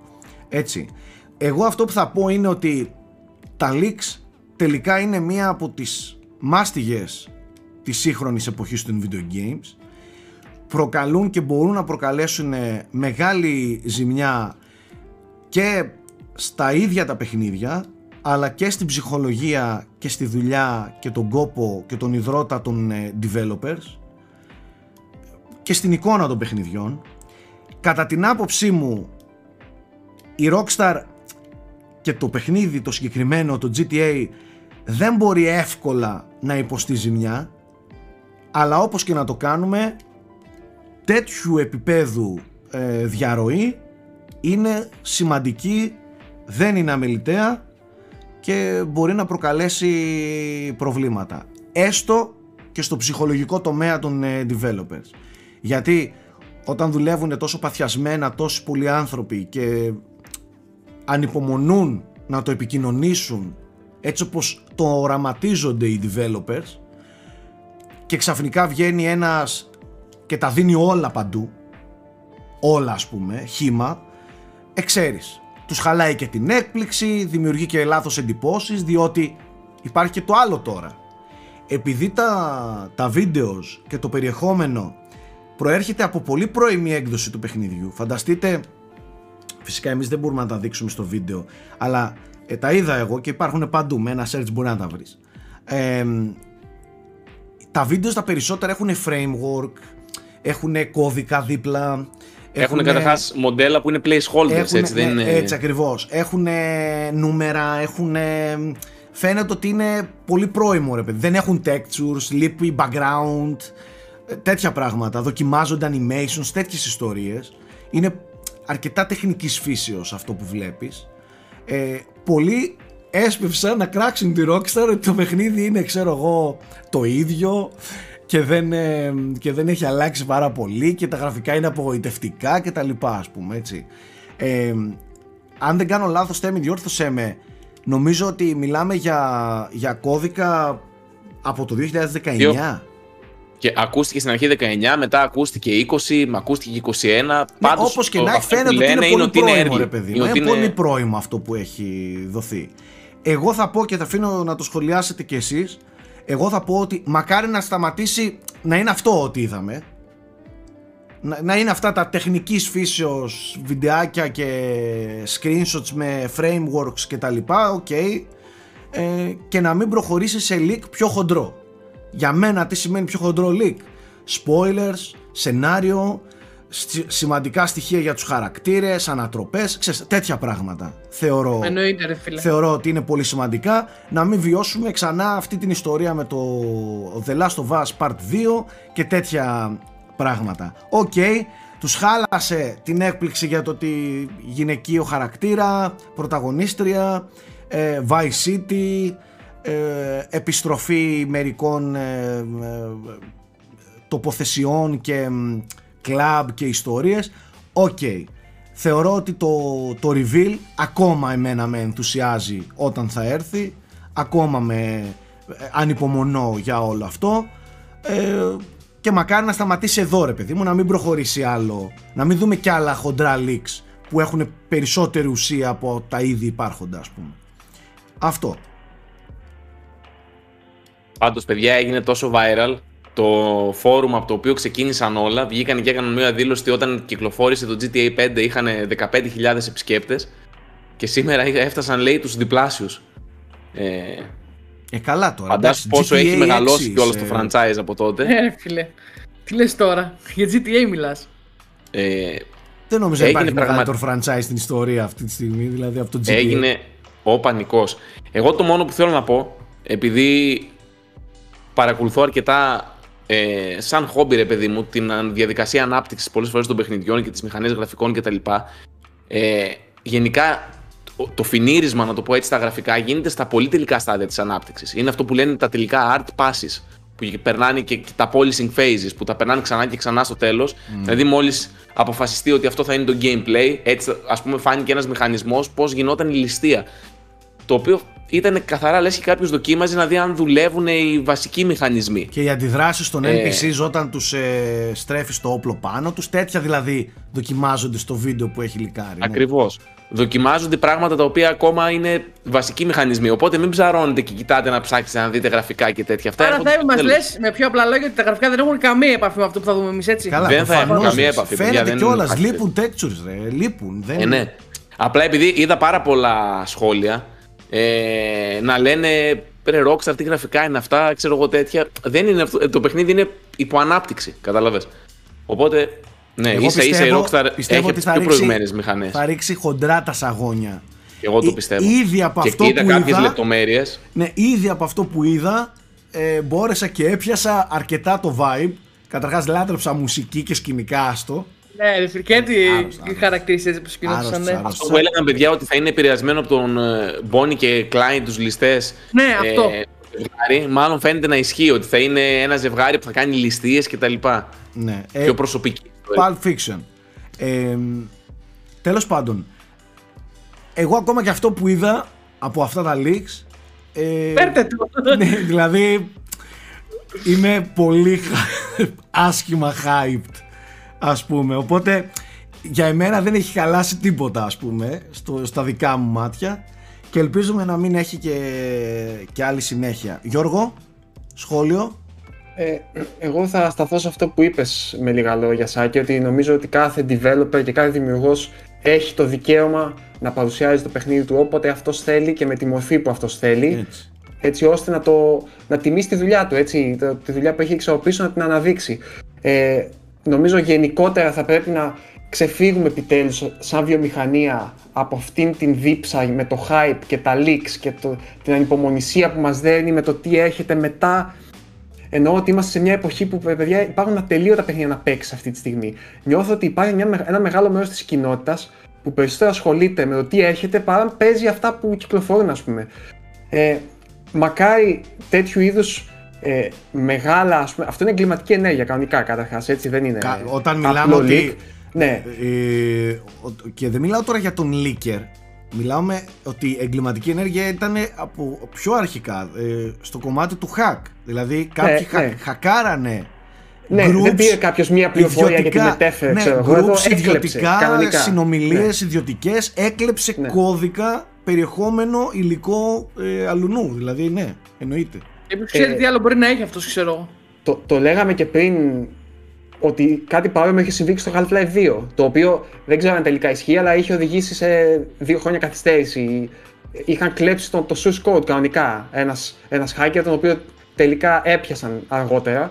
Ε, Τέλος πάντων, αυτό που εγώ θέλω να κρατήσω είναι ότι από αυτήν την ιστορία ελπίζω ίσως να ευαισθητοποιηθούμε λίγο παραπάνω με τα leaks, ότι ξέρεις, δεν, χρ- δεν χρειάζεται όλοι να πέφτουμε και να ενθουσιαζόμαστε και να κάνουμε αν έχει ντε και καλά leak από κάποιο παιχνίδι που περιμένουμε. Νομίζω ότι πρέπει να είμαστε λίγο πιο υπομονετικοί, να καταλάβουμε ότι είναι μια διαδικασία μεγάλη πλέον τα παιχνίδια, ιδίως αυτού του μεγέθους, παιδιά, έτσι.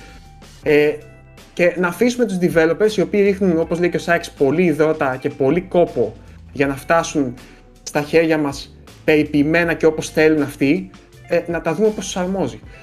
Τώρα από εκεί και πέρα, αν θέλετε να σχολιάσουμε το παιχνίδι, ε, και εμένα μου άρεσε αυτό που είδα. Ε, ήμουν περίεργος να δω αν θα κρατούσε το ίδιο στυλ τώρα που λείπει ο Χάουζερ, ο, ο Dan, ο οποίος ήταν και από τους βασικούς writers όλων των Grand Theft Auto. Ε, φάνηκε ότι έχει παρόμοιο στυλ. Είναι πολύ νωρίς για να πούμε το οτιδήποτε. Καλά, προφανώς. Ε, νομίζω όμως ότι αυτό μας δείχνει ότι το παιχνίδι σου είναι αρκετά κοντά σε μια αποκάλυψη. Εγώ αυτό θα κρατήσω. Ότι ίσως Και εγώ αυτό φέτος, πιστεύω. ίσως του χρόνου, στο πρώτο μισό του 23 να δούμε κάτι δηλαδή επίσημα, κανονικά. Ίσως και αυτό που έγινε τώρα να επισπεύσει λίγο τη δικασία. Σε Όχι, φάση εγώ ίσως πρέπει να πιστεύω το, ότι- δείξουμε, να το δείξουμε για να δουν ότι ξέρεις τι δεν είναι αυτό που είδατε. Πάτε λίγο να δείτε τι, τι ετοιμάζουμε. Ένα, Κάπως έτσι ένα δηλαδή. πράγμα που με εντυπωσίασε, ένα από τα πολλά βιντεάκια που υπάρχουν, εγώ φαντάσου είδα ε, αυτό με την, ε, ε, με τη ληστεία στο ε, Ναι, diner, στο- Στο καφέ, ναι. σε ένα ναι. diner εκεί πέρα και είδα και ένα ακόμη σε μια πισίνα μπροστά που είναι ο, ένας ε, πρωταγω- Ναι. ο πρωταγωνιστής και είδα και ένα ε, αυ- α, όχι αυτό ήτανε. Ε, που έλεγε πόσο insane ε, δουλεμένα είναι πλέον τα NPC dialogues. Οι διάλογοι των ε, NPCs και το πόσο αυθόρμητα λειτουργούν όταν σε βλέπουν, όταν περνάς, όταν, όταν. Και συμβαίνουν πράγματα. Εγώ γι' αυτό ενθουσιάζομαι πάρα πολύ. Ε, Σάκη, είδες σε αυτό το βιντεάκι με, το, με τη ληστεία έχει κάτι σαν, σκάει δηλαδή σαν τίτλος που λέει τι θα λέει ο χαρακτήρας. Π.χ. έχει ξα, ξέρω εγώ, generic cares και καλά βρίζει Ναι, generic ναι, ναι, και μάλλον ναι. η- το, η μηχανή το τραβάει από, από, κάποια τις, δεδομένα από τη που βάση έχει. δεδομένων με, για- με τα Ναι. generic cares, ναι. Ε, Ναι, ναι, ναι. Νομίζω ότι έτσι κι αλλιώς το Red Dead 2 είχαν κάνει τρομερή δουλειά με αυτό, σε αυτό το κομμάτι. Ναι, ρε, φίλε. Υποψιάζουμε δηλαδή ότι είναι μια φυσική συνέχεια αυτού του συστήματος. Δηλαδή, Ποιος θυμάσαι ξέρει στο τι θα Red Dead γίνει εδώ, θα ναι. σου σχολίαζε ο χαρακτήρας αν ήσουν π.χ. λασπωμένος ή βρώμικος, ξέρω εγώ, αν έμπαινε σε, σε μαγαζί μέσα και τέτοια. Μου φαίνεται δηλαδή λογικό να έχουν επεκτείνει ακόμα περισσότερο αυτό το πράγμα. Τώρα, ναι, και εγώ είμαι ενθουσιασμένος. Δηλαδή, όχι από αυτό που είδα απαραίτητα, ε, από αυτό που νομίζω πως πάει να γίνει. Καταλαβες; Ε, Ρε φίλε, οπότε- τι μουσική είναι αυτή μέσα στον Diner. Αυτή δεν έγινε leak η μουσική να την πάρουμε να την ακούμε τουλάχιστον. Να μείνει και κάτι σωστό από αυτά τα leaks. Ε, αυτή η ηλεκτρονική ήταν πολύ GTA, Τη, η τη, αλήθεια. μουσι- τη μουσική αυτή να μπορώ να την έχω κάπου, ας πούμε; τη μουσική θέλω, μόνο το MP3. Δεν θέλω τίποτα. Φίλε στο Leaker Σάκη, πες πόσα θα θες να σε πληρώσω για τη μουσική αυτή. Βγάλε μου ρε man, κάνε ένα Έλα, βάλτε export. μουσική. Βγάλε μου ένα export. MP3 από τα Ένα αρχεία που export έχεις. το MP3 ρε man, δεν σου ζητάω κάτι. Εμένα Πότε πιο πολύ πιστεύετε από... ότι θα κυκλοφορήσει όμως; Το 24 εγώ λέω. Εγώ, Θέμη, εγώ 24 Γιώργο; δίνω, παιδιά. Και εγώ το, το νωρίτερα το 24 πιστεύω. Εσύ στράτο. 25 έλεγα. Είναι, είναι ο πολύ Καντέμις μακριά. είπε 25. ε. Κοίτα, κοίτα. Οκ. Θα σας πω, Πατήσαμε. αυτό το leak ή θα επισπεύσει την κατάσταση ή θα την ε, καθυστερήσει. Θέλω να Ναι. πιστεύω ότι θα την, θα την επισπεύσει. Θέλω να Πάντως πιστεύω. Κοίταξε. πολύ κρίμα ρε εσύ. Και Πολύ είδα και αυτό κρίμα. που έγραψε ο Νίλ Ντράκμαν που λέει παιδιά σας νιώθω Έχω περάσει κι εγώ τα ίδια και Όχι λέει στο απλά τέλος έχει ας πούμε, θα περάσει. μείνει Όχι απλά έχει Άστα. περάσει. GTA 6 παιδιά Υ- υπάρχει πάντως Επι- Αυτό επιβεβαι- το επιβεβαιώνουν τα leaks Δεν ξέρω, εμένα πάντως καλό μου κάναν τα leaks. Το θέλω ακόμα πιο πολύ. να ξέρετε. Σε αντίθεση, ας πούμε, οκ, χάλασε τη δικιά τους έκπληξη. Αν ήμουνα και είχα δίπλα τους developers, ξέρεις το τσέκα, τους αγκάρι, τους έλεγα, να σου πω, τώρα το θέλω ακόμη χειρότερα. το παιχνίδι το ήθελα, τώρα το θέλω ακόμα πιο βαθιά. Τα leaks καλό σου κάνανε. Να, για να τους ησυχάσω ρε φίλε, καταλαβες. Ότι εντάξει, οκ. Αλλά ξαναλέω, γελάμε, γελάμε, αλλά μακάρι να μείνει μέχρι εδώ, μην ξεφύγει... Ναι, ναι. Εντάξει, κοίτα, παιδιά, σε επίπεδο εικόνας δεν νομίζω πως πως και ο Σάκης να ε, ζημιωθεί ιδιαίτερα. Μην έχει μην αυτά 10.000 γραμμές κώδικα από ό,τι είδα. Αυτό γιατί τώρα νομίζω αυτή τη έχει στην στιγμή μπορεί κατοχή του, κάποιος είπανε. κόσμος να, να, να βλέπει την εκπομπή την ώρα που έχουν γίνει κι άλλα. Εμείς Ναι, ξανά έχεις δίκιο, έχεις δίκιο, έχεις τονίζω ότι εμείς σχολιάζουμε τα leaks κάποιων βίντεος τεχνικού ενδιαφέροντος με νούμερα και κώδικες και κάποια screenshots. Δεν έχει γίνει κάτι άλλο leak. Μέχρι τώρα. Γιατί έχει και, μια, έχει και μια προϊστορία αυτή η εκπομπή με το timing Ναι, ελπίζουμε να Δηλαδή μην στην αρχή είναι. τη σεζόν λέγαμε Ρε λέτε να καθυστερήσει το Atomic Heart Με το που Εντάξει, τη μέρα που ανεβαίνει η εκπομπή Την ίδια, το ίδιο απόγευμα ήταν. Ήταν το ίδιο απόγευμα. Παιδιά, είναι απίστευτο, είναι απίστευτο. Αυτό Κατεμόσα, δεν γίνεται, ρε φίλε. Δεν γίνεται αυτό. Δηλαδή, α γίνει την άλλη μέρα. Αυτό που Κοίταξε, γίνεται κάθε φορά τη μέρα για να- δημοσίευση Για του να μας frame rate. υποστηρίξω και λίγο, έχουμε προβεί και γουρλίδες σε κάποια πράγματα. Δηλαδή, σχολιάζοντας κάτι, ρε, λες να γίνει, Ε, ισχύει, έγινε. ισχύει. Monkey Island, ας πούμε. Το Monkey Island είναι εντάξει, ακραίο. Δεν, εμείς δεν λέγαμε καν λες να γίνει βέβαια, το θεωρούσαμε απίθανο. Ακραίο, το οποίο ακραίο. βγαίνει, βγαίνει κιόλας στην εβδομάδα. Παιδιά, και αυτό τι φάση ήταν που συζητούσατε για Και Monkey κάτι, Island και και απλά κάτι έσκασε άλλο το έγινε Monkey τώρα Island. αυτή, αυτή την εβδομάδα. Κάτι άλλο και έγραψες στο chat μας. Ε, εντάξει, ε, καμιά φορά είμαστε και καλοί. Είχε γίνει όμως, το θυμάμαι, ρε φίλε. Ε, το Όντως, Pikmin. παιδιά. Συζητούσαμε το Pikmin. Α, μια μέρα μπράβο, πριν. ε, μπράβο, μπράβο. Α, ναι. Μεταξύ μας συζητούσαμε το Pikmin μια μέρα πριν να ανακοινωθεί το 4, ας πούμε. Εντάξει, που και που μας βλέπετε έτσι, που και που κάνουμε και κανένα καλό, ας πούμε. Πού και πού. Πάντως, Συνήθως κα- ακυρώνουμε κάπως- παιχνίδια, καθυστερούμε παιχνίδια. Συνήθως χάλια είμαστε, αλλά εντάξει. λέει. Λοιπόν, πιστεύω ότι Τέτοια εκείνη η πράγματα. αρχική εκπομπή που κάνουμε παραδοσιακά κάθε χρόνο πρέπει να απαγορευτεί δια νόμου πλέον Ναι, ναι, τέλος. από τη βιομηχανία. Ε, πρέπει, ξέρετε τι, 100%. πρέπει, πρέπει και εσείς να μας πιέζετε να μην κάνουμε αυτήν την εκπομπή, παιδιά. Τι- Στην αρχή του χρόνου με ποια παιχνίδια θα κυκλοφορήσουν, έτσι. Πρέπει να, Τα να το... παιχνίδια λέγεται τα παιχνίδια που ίσως παίξουμε Το 2023, Ναι, ναι, ναι, ναι. ας πούμε. τα, τα παιχνίδια που θα θέλαμε. Έτσι. Κοίτα, θα γούσταρα. Θα γούσταρα Ναι, να έβγαινε. παίξω. Ναι, τέτοιο στυλ, ρε παιδί μου. Ναι, αλλιώς. Και τώρα που το λέμε, τι βγαίνει το 23, έτσι, αλλά τέλος πάντων. Σταμάτα, Δεν- ρε δεν θα την Θέμη. πέντε μοιάς. Σταμάτα. άστα. Για Resident Evil 4 μην τώρα. μιλήσετε Τελείωσε και για το πιάσε Bayonetta. τώρα; Δεν έχει, δεν μπορείς να το πάεις πίσω, το είπες. το έχεις γκαντεμιάσει, καληνύχτα. Ποιο; GTA 4, ε, 6, 2028 τώρα. Καλά, ναι. Όχι, εγώ πιστεύω το 24 θα βγει το παιχνίδι. Για 24 πήγαινε. Τουλάχιστον τα leaks αυτό μας λένε ότι ήταν πολύ, είναι αρκετά, ε. Να ρωτήσουμε το παλικάρι, ρε είναι παιδιά. αρκετά δουλεμένο το παιχνίδι, ναι. τι έγραφαν στα chat οι developer; Ναι. Ε, μ, τι άλλο έχουμε, ρε παιδιά, για πείτε. Εγώ παίζω Call of Duty Modern Warfare 2. Δεν ξέρω αν μας ενδιαφέρει. Την Πάρα beta. πολύ. Για πες μας. Ε, η beta να πω καταρχάς ότι έχει αρκετό περιεχόμενο, η αλήθεια είναι. Μιλάμε για το Όχι σε multi, multiplatform Call multiplayer. of Duty. Multiplayer Περίμενε. και όχι Warzone 2.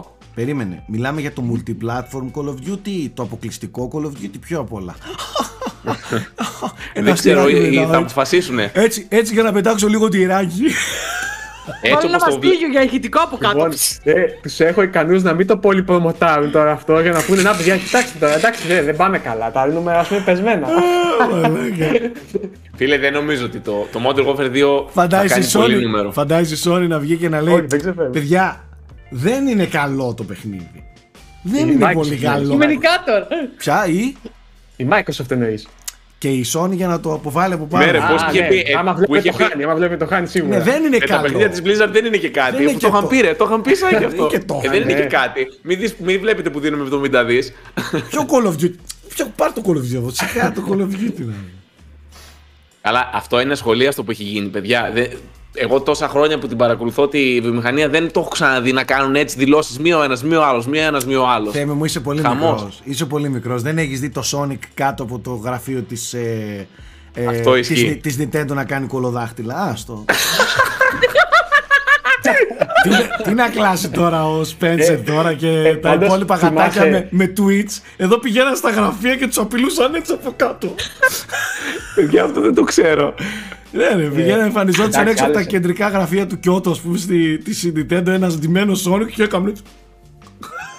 Άλλε εποχέ, εντάξει. Ε, Πάντως, πάλι είχε διαρρεύσει κάτι, ρε παιδιά, για το. Πάλι με τη Sony ήταν για το Destiny. Κάτι, όχι, για το, για, για το Fortnite. Και θυμάστε που σχολιάζαμε ότι κάτω από το τραπέζι, ας πούμε, πώς συζητάνε μεταξύ τους. Πέφτει λίγο ξεκατίνιασμα, ας πούμε, έτσι, δηλαδή δεν, δεν κρατάνε καν τις τυπικότητες, πιστεύω. Δηλαδή είναι αρκετά άμεση στην επικοινωνία τους. Θυμάστε τότε έλεγε, θα σου, δώσ' μου αυτό και θα σου κάνω αυτό, ρε παιδί μου. Δηλαδή ήταν κανονικό παρεδό σε συμφωνία. Και πιστεύω και εδώ παίζει το ίδιο.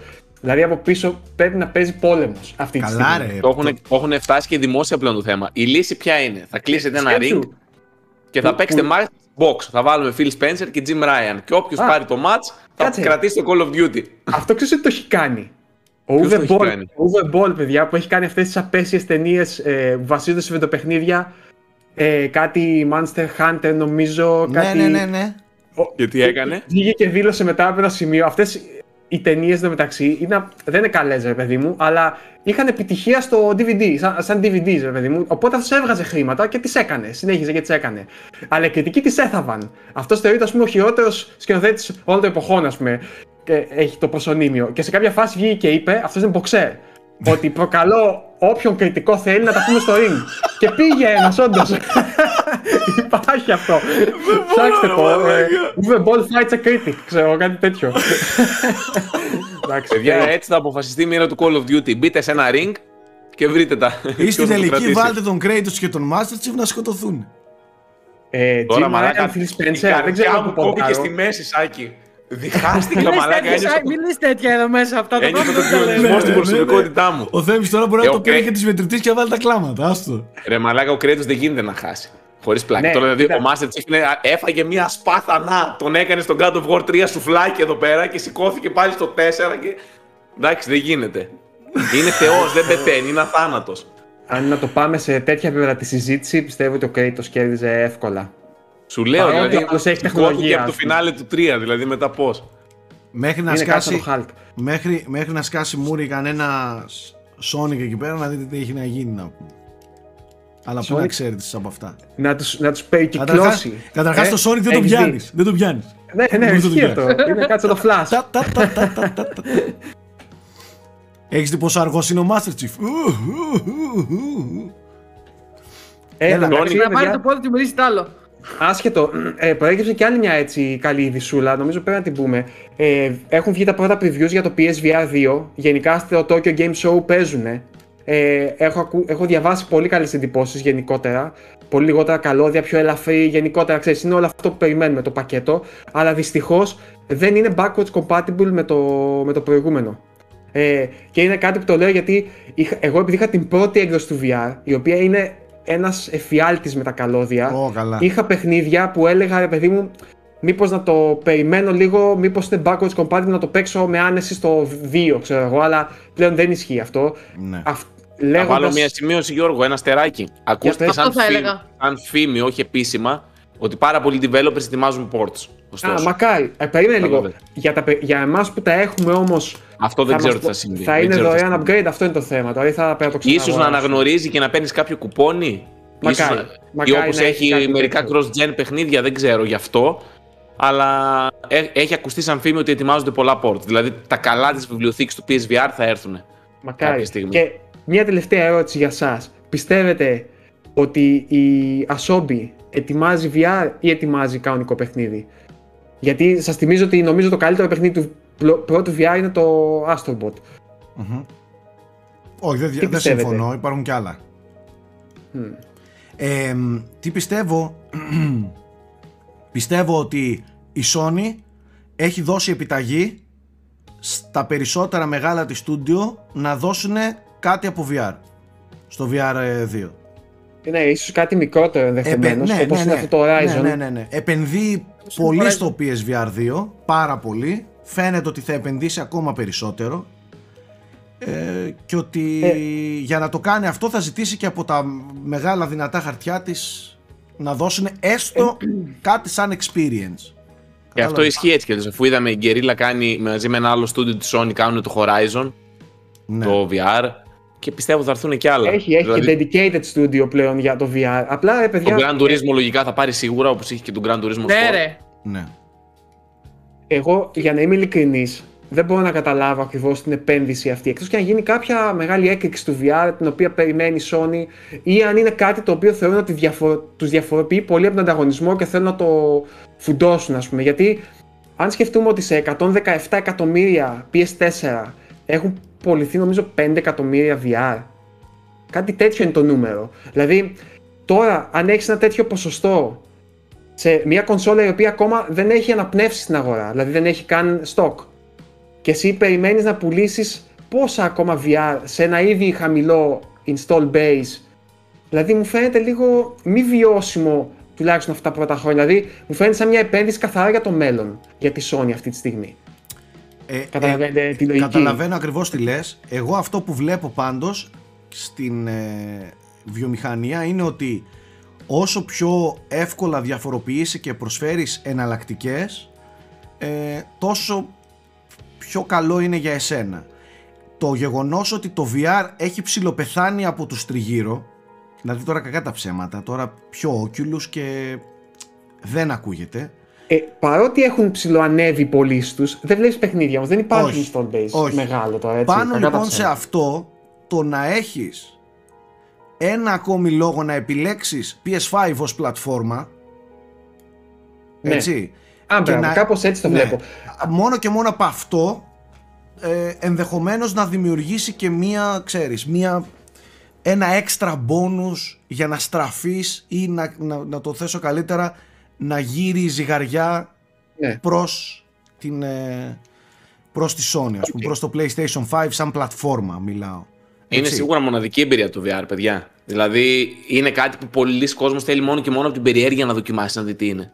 Εκτός, Ε, από όταν είναι αυτό, εκτός από αυτό Θέμη, το, το VR χρειαζόταν βελτίωση και σε άλλους τομείς. Εάν το VR 2 ε, έχει εξαλείψει σε μεγάλο βαθμό το, ε, την αυτεία, ε, έχει βελτιώσει τους χειρισμούς και δούμε παιχνίδια τα οποία προσφέρουν κάτι παραπάνω και είναι φτιαγμένα. Δηλαδή, υπάρχουν μερικά παιχνίδια, παιδιά, που αν τα παίξετε σε VR είναι συγκλονιστικά. Δηλαδή, Ναι, συμφωνώ. το. το Το δεν Resident μιλάω Evil τώρα, 7 στάκι ήταν φοβερό. εκτός εν τω από το μεταξύ. Resident Evil 7, τώρα μιλάω για αμυγός αποκλειστικά VR παιχνίδια, όπως είναι το Half-Life Α, οκ. Alyx. Έτσι. Ή όπως είναι το εκπληκτικό κατά την άποψή μου The Walking Dead. Ε, δεν θυμάμαι τώρα τον υπότιτλο. Dead and Sinners. Dead, ναι, μπράβο. Κάπως έτσι. Ε, κάπως έτσι, Sinners κάτι ναι. Το οποίο είναι φανταστικό παιχνίδι στο VR. Νομίζω ότι άμα επενδύσουν σε αυτό το κομμάτι θα μπορούν να δώσουν και, και παιχνίδια αξιοπρόσεκτα Διαφορετικό. ρε παιδί μου, διαφορετικά και μεγάλα. Ε, για μένα το κλου του VR για να γίνει πιο mainstream είναι η ευχριστία του. Δηλαδή, αν είναι pick up and play. 100% Αν μιλάνε συμφωνώ. Pick up and play. Για μένα Για- για- ο λόγος που δεν ασχολούμαι είναι αυτός. Ναι. Δηλαδή, Άντε αν να είχα ένα συνδέεις- πράγμα να το συνδέσω με ένα καλωδιάκι, θα ήμουν πολύ ικανοποιημένος. Ναι. Αυτό το, το, το, το χάλι με καλώδια, πλα- ε, κ- ε, μικρή κονσολίτσα, ξανά άλλο καλώδιο, ξανά HDMI out, HDMI in, ε, pass through, ε, χάος. USB και HDMI και USB και ρεύμα. Τώρα, παιδιά, μόνο ένα θα έχει. Στο, μπροστά στο PS5 το Μπράβο, USB-C. αυτό είναι. Ναι. Ναι, κοίταξε, Αυτό. ζούμε σε μια εποχή, παιδιά, που έχουμε καλομάθει. Όλα είναι με το πάτημα ενός κουμπιού, δεν έχουμε μάθει να περιμένουμε, ούτε καν να σηκωνόμαστε να βάζουμε δισκάκι που λέει ο λόγος έτσι πλέον. Δεν είναι μόνο αυτό. Είναι ότι κάποιες τεχνολογίες αναπτύχθηκαν εκ των υστέρων. Το PS5 έχει εκ των, εκ των προτέρων τεχνολογία να δεχθεί PSVR 2. Ε, Ναι. η, η, η- πώς να το πω τώρα, το, το, το USB προφανώς έχει υπολογιστεί το ότι θα πρέπει να χρειάζεται να περάσει μεγάλος όγκος δεδομένων. Ε, μέσα το chip ενδεχομένως και αυτό να είναι έτοιμο να υποδεχθεί VR και να μην Σίγουρα, χρειάζεται σίγουρα, σίγουρα. έξτρα πλακέτα Ε, ναι, ναι. που θα επεξεργάζεται την εικόνα και θα τη στέλνει στο PS5 κτλ. κτλ. Επε- Έπαιξαν ρόλο και αυτά. Γι' αυτό και βοηθάει πολύ το, το ότι το PS5 ήξερε ότι θα δεχθεί PSVR 2. Ναι, ναι, εγώ το αναφέρω ως τι πιστεύω ότι πρέπει να γίνει για να γίνει λίγο πιο mainstream το, το VR. Και μετά είναι και η άλλη συζήτηση αν μπορεί να γίνει VR, το VR mainstream όντως. Γιατί είναι μια εμπειρία λίγο κλειστή κοινωνικά. Να γίνει, Τέλος πάντων. να γίνει mainstream και εγώ δεν το πιστεύω πλέον. Έτσι. Δεν το Κλειστή πιστεύω. κοινωνικά, εκτός αν είμαστε όλοι σε VR και μπούμε στο Metaverse, Ναι, που ναι, θα γίνει μετά- εντελώς κοινωνική. Ναι, τώρα για να φτάσει σε αυτό το κομμάτι δεν ξέρω, παιδιά. Είμαστε πολύ μακριά από αυτό το πράγμα, νομίζω. Ναι. Εγώ λέω να Αυτά. την, αυτή η κουβέντα να την αναβάλουμε κι εμείς, να την κάνουμε εμείς delay για το 2023 που θα έρθει το PSVR. Ναι, αρχές του 23. Και ξέρετε. κιόλας. Ναι. Εγώ το Ναι. περιμένω πάρα πολύ πάντως. Εγώ γουστάρω πάρα πολύ το VR και έχω παίξει και Εγώ. πάρα πάρα πολλά παιχνίδια VR. Και έχω να πω, το μόνο σχόλιο που έχω να πω είναι ότι το να έχει έτσι μια μεγάλη εταιρεία να ρίχνει εκατομμύρια και να βάζει τέτοιες ταλαντούχες ομάδες από πίσω να βγάζουν περιεχόμενο είναι μόνο καλό. Δηλαδή Είναι, ναι. δίνει ελπίδες ότι ίσως κάποια στιγμή και να γίνει mainstream. Δηλαδή, αν δεν το στήριζε και η Sony καθόλου, που είναι από τους πολύ μεγάλους παίκτες της βιομηχανίας, εντάξει, μετά λες: OK, τι μόνο το Facebook φτιάχνει τι. Κατάλαβες τώρα, ενώ τώρα μία από τις μεγάλες εταιρείες της gaming βιομηχανίας, ας πούμε, τη στηρίζει πολύ ενεργά την τεχνολογία. Πέρα από τη. και η Valve, έτσι. Και η Valve μέσα σε αυτό εννοείται. Αλλά ναι. Valve πιστεύετε στηρίζει πλέον; Δεν ξέρω, μετά το Alex. Η Valve έχει φτιάξει όλη την υποδομή στο PC, Γιώργο. Δηλαδή όλο το Steam VR οικοσύστημα που έχει φτιάξει το Alex, το δικό της το hardware, είναι πολύ βασική. Είναι στον Εννοώ πυλώνα ότι- του VR στο PC. Πιστεύεις ότι από εδώ και πέρα θα γίνει μια VR εταιρεία όσον αφορά τα παιχνίδια της; Α, γι' αυτό δεν θα το έλεγα. Δηλαδή Ναι. τι θα βγάζει Όχι. παιχνίδια που θα παίζουν στο deck. Όχι, αλλά το Steam δεν είναι. Δύσκολο. Είναι ολόκληρη, ολόκληρο οικοσύστημα. Το- Πράγματι, αυτό που λέει ο Θέμης έχει δίκιο. Όλα τα παιχνίδια στο PC περνάνε από Steam VR. Ε, έχει φτιάξει, είναι έτοιμη, είναι τέλειο. Έχει φτιάξει και φανταστικό, να το θέσω έτσι, hub, κεντρικό hub VR να μπαίνεις και να χειρίζεσαι το Steam ε, εικονικά μέσα από, το, από τη μάσκα του VR ό,τι έπρεπε να κάνει η Valve το έκανε. Έδωσε και ένα τεράστιο δικό της super παιχνίδι από εκεί και πέρα είναι στη θέμα των developers πόσο θα... Αυτό είναι το... Όχι, θέμα του δικό κοινού της πιστεύω hardware, είναι ναι. Σάκη. Ναι, ρε παιδί θέμα μου, του αυτό, κοινού. ναι. Δεν υπάρχει αυτή τη στιγμή αγορά για VR που να δικαιολογεί μεγάλη επένδυση. Ναι. Πρέπει να αυξηθεί πρώτα το install base και βλέπουμε. Εγώ πιστεύω ότι τρίβουν τα χέρια τους με το PSVR 2 ακόμα και οι ανταγωνιστές του. Και εγώ το Σίγουρα, πιστεύω. ναι. Κατάλαβες, είναι πολύ χρήσιμο ένας τέτοιος μεγάλος παίκτης όπως είναι η Sony να, πέ- να μπαίνει τόσο δυναμικά στο VR με- και με νέο VR. Μπας και τον νόσει και πάρει ξέρεις, την τονωτική ένεση να, να Ε, θα έχει συνεχιστεί. και αποκλειστική εμπειρία η Sony στο PSVR με το Resident Evil 4 Remake, ε, που θα έχει ένα δικό του mode που θα, θα είναι μόνο στο PlayStation. Ναι, ρε, Τα και πολλά, Resident πολλά, Evil, πολύ ναι, περιεχόμενο. Και έχει. το Village έχει πλέον. Σε Ε, κάθε θα- state of θα- play όλο εντάξει. και ένα-δύο δείχνουν. Ναι, ναι. Λίγο Horizon, κοίτα μην έρθει και Εδώ κανένα είχε ένα God Star of Wars War στο, στο experience. State of Play. Ναι. Ε, έλα, πες λίγο για το Call of Duty που ξεκίνησες να λες.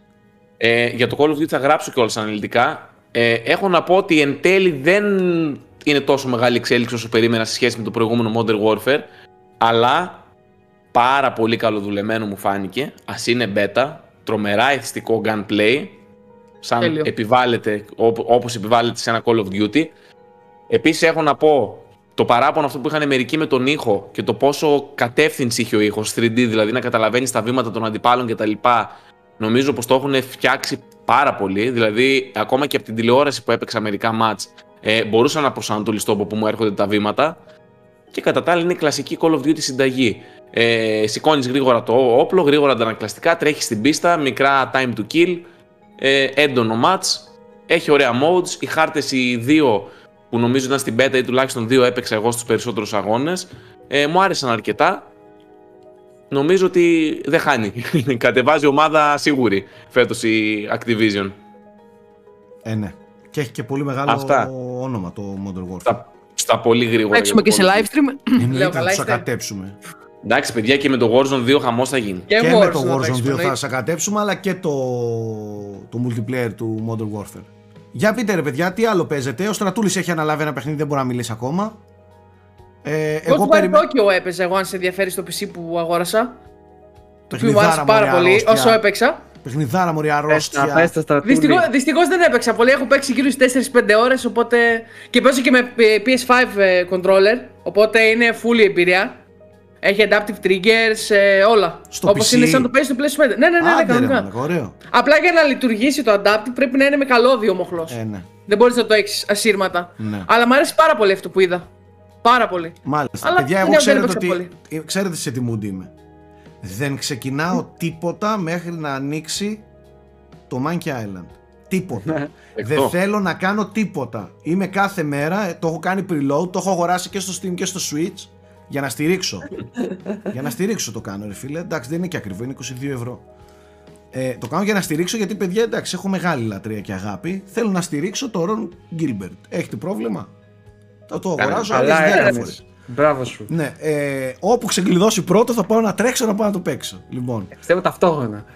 ναι, σε δύο οθόνες. Περιφρές. και εγώ και ο Αλέκος είμαστε σε ένα τέτοιο mood. Ο Αλέκος πήγε αγόρασε Switch OLED μόνο και μόνο για να παίξει το Monkey Island τώρα.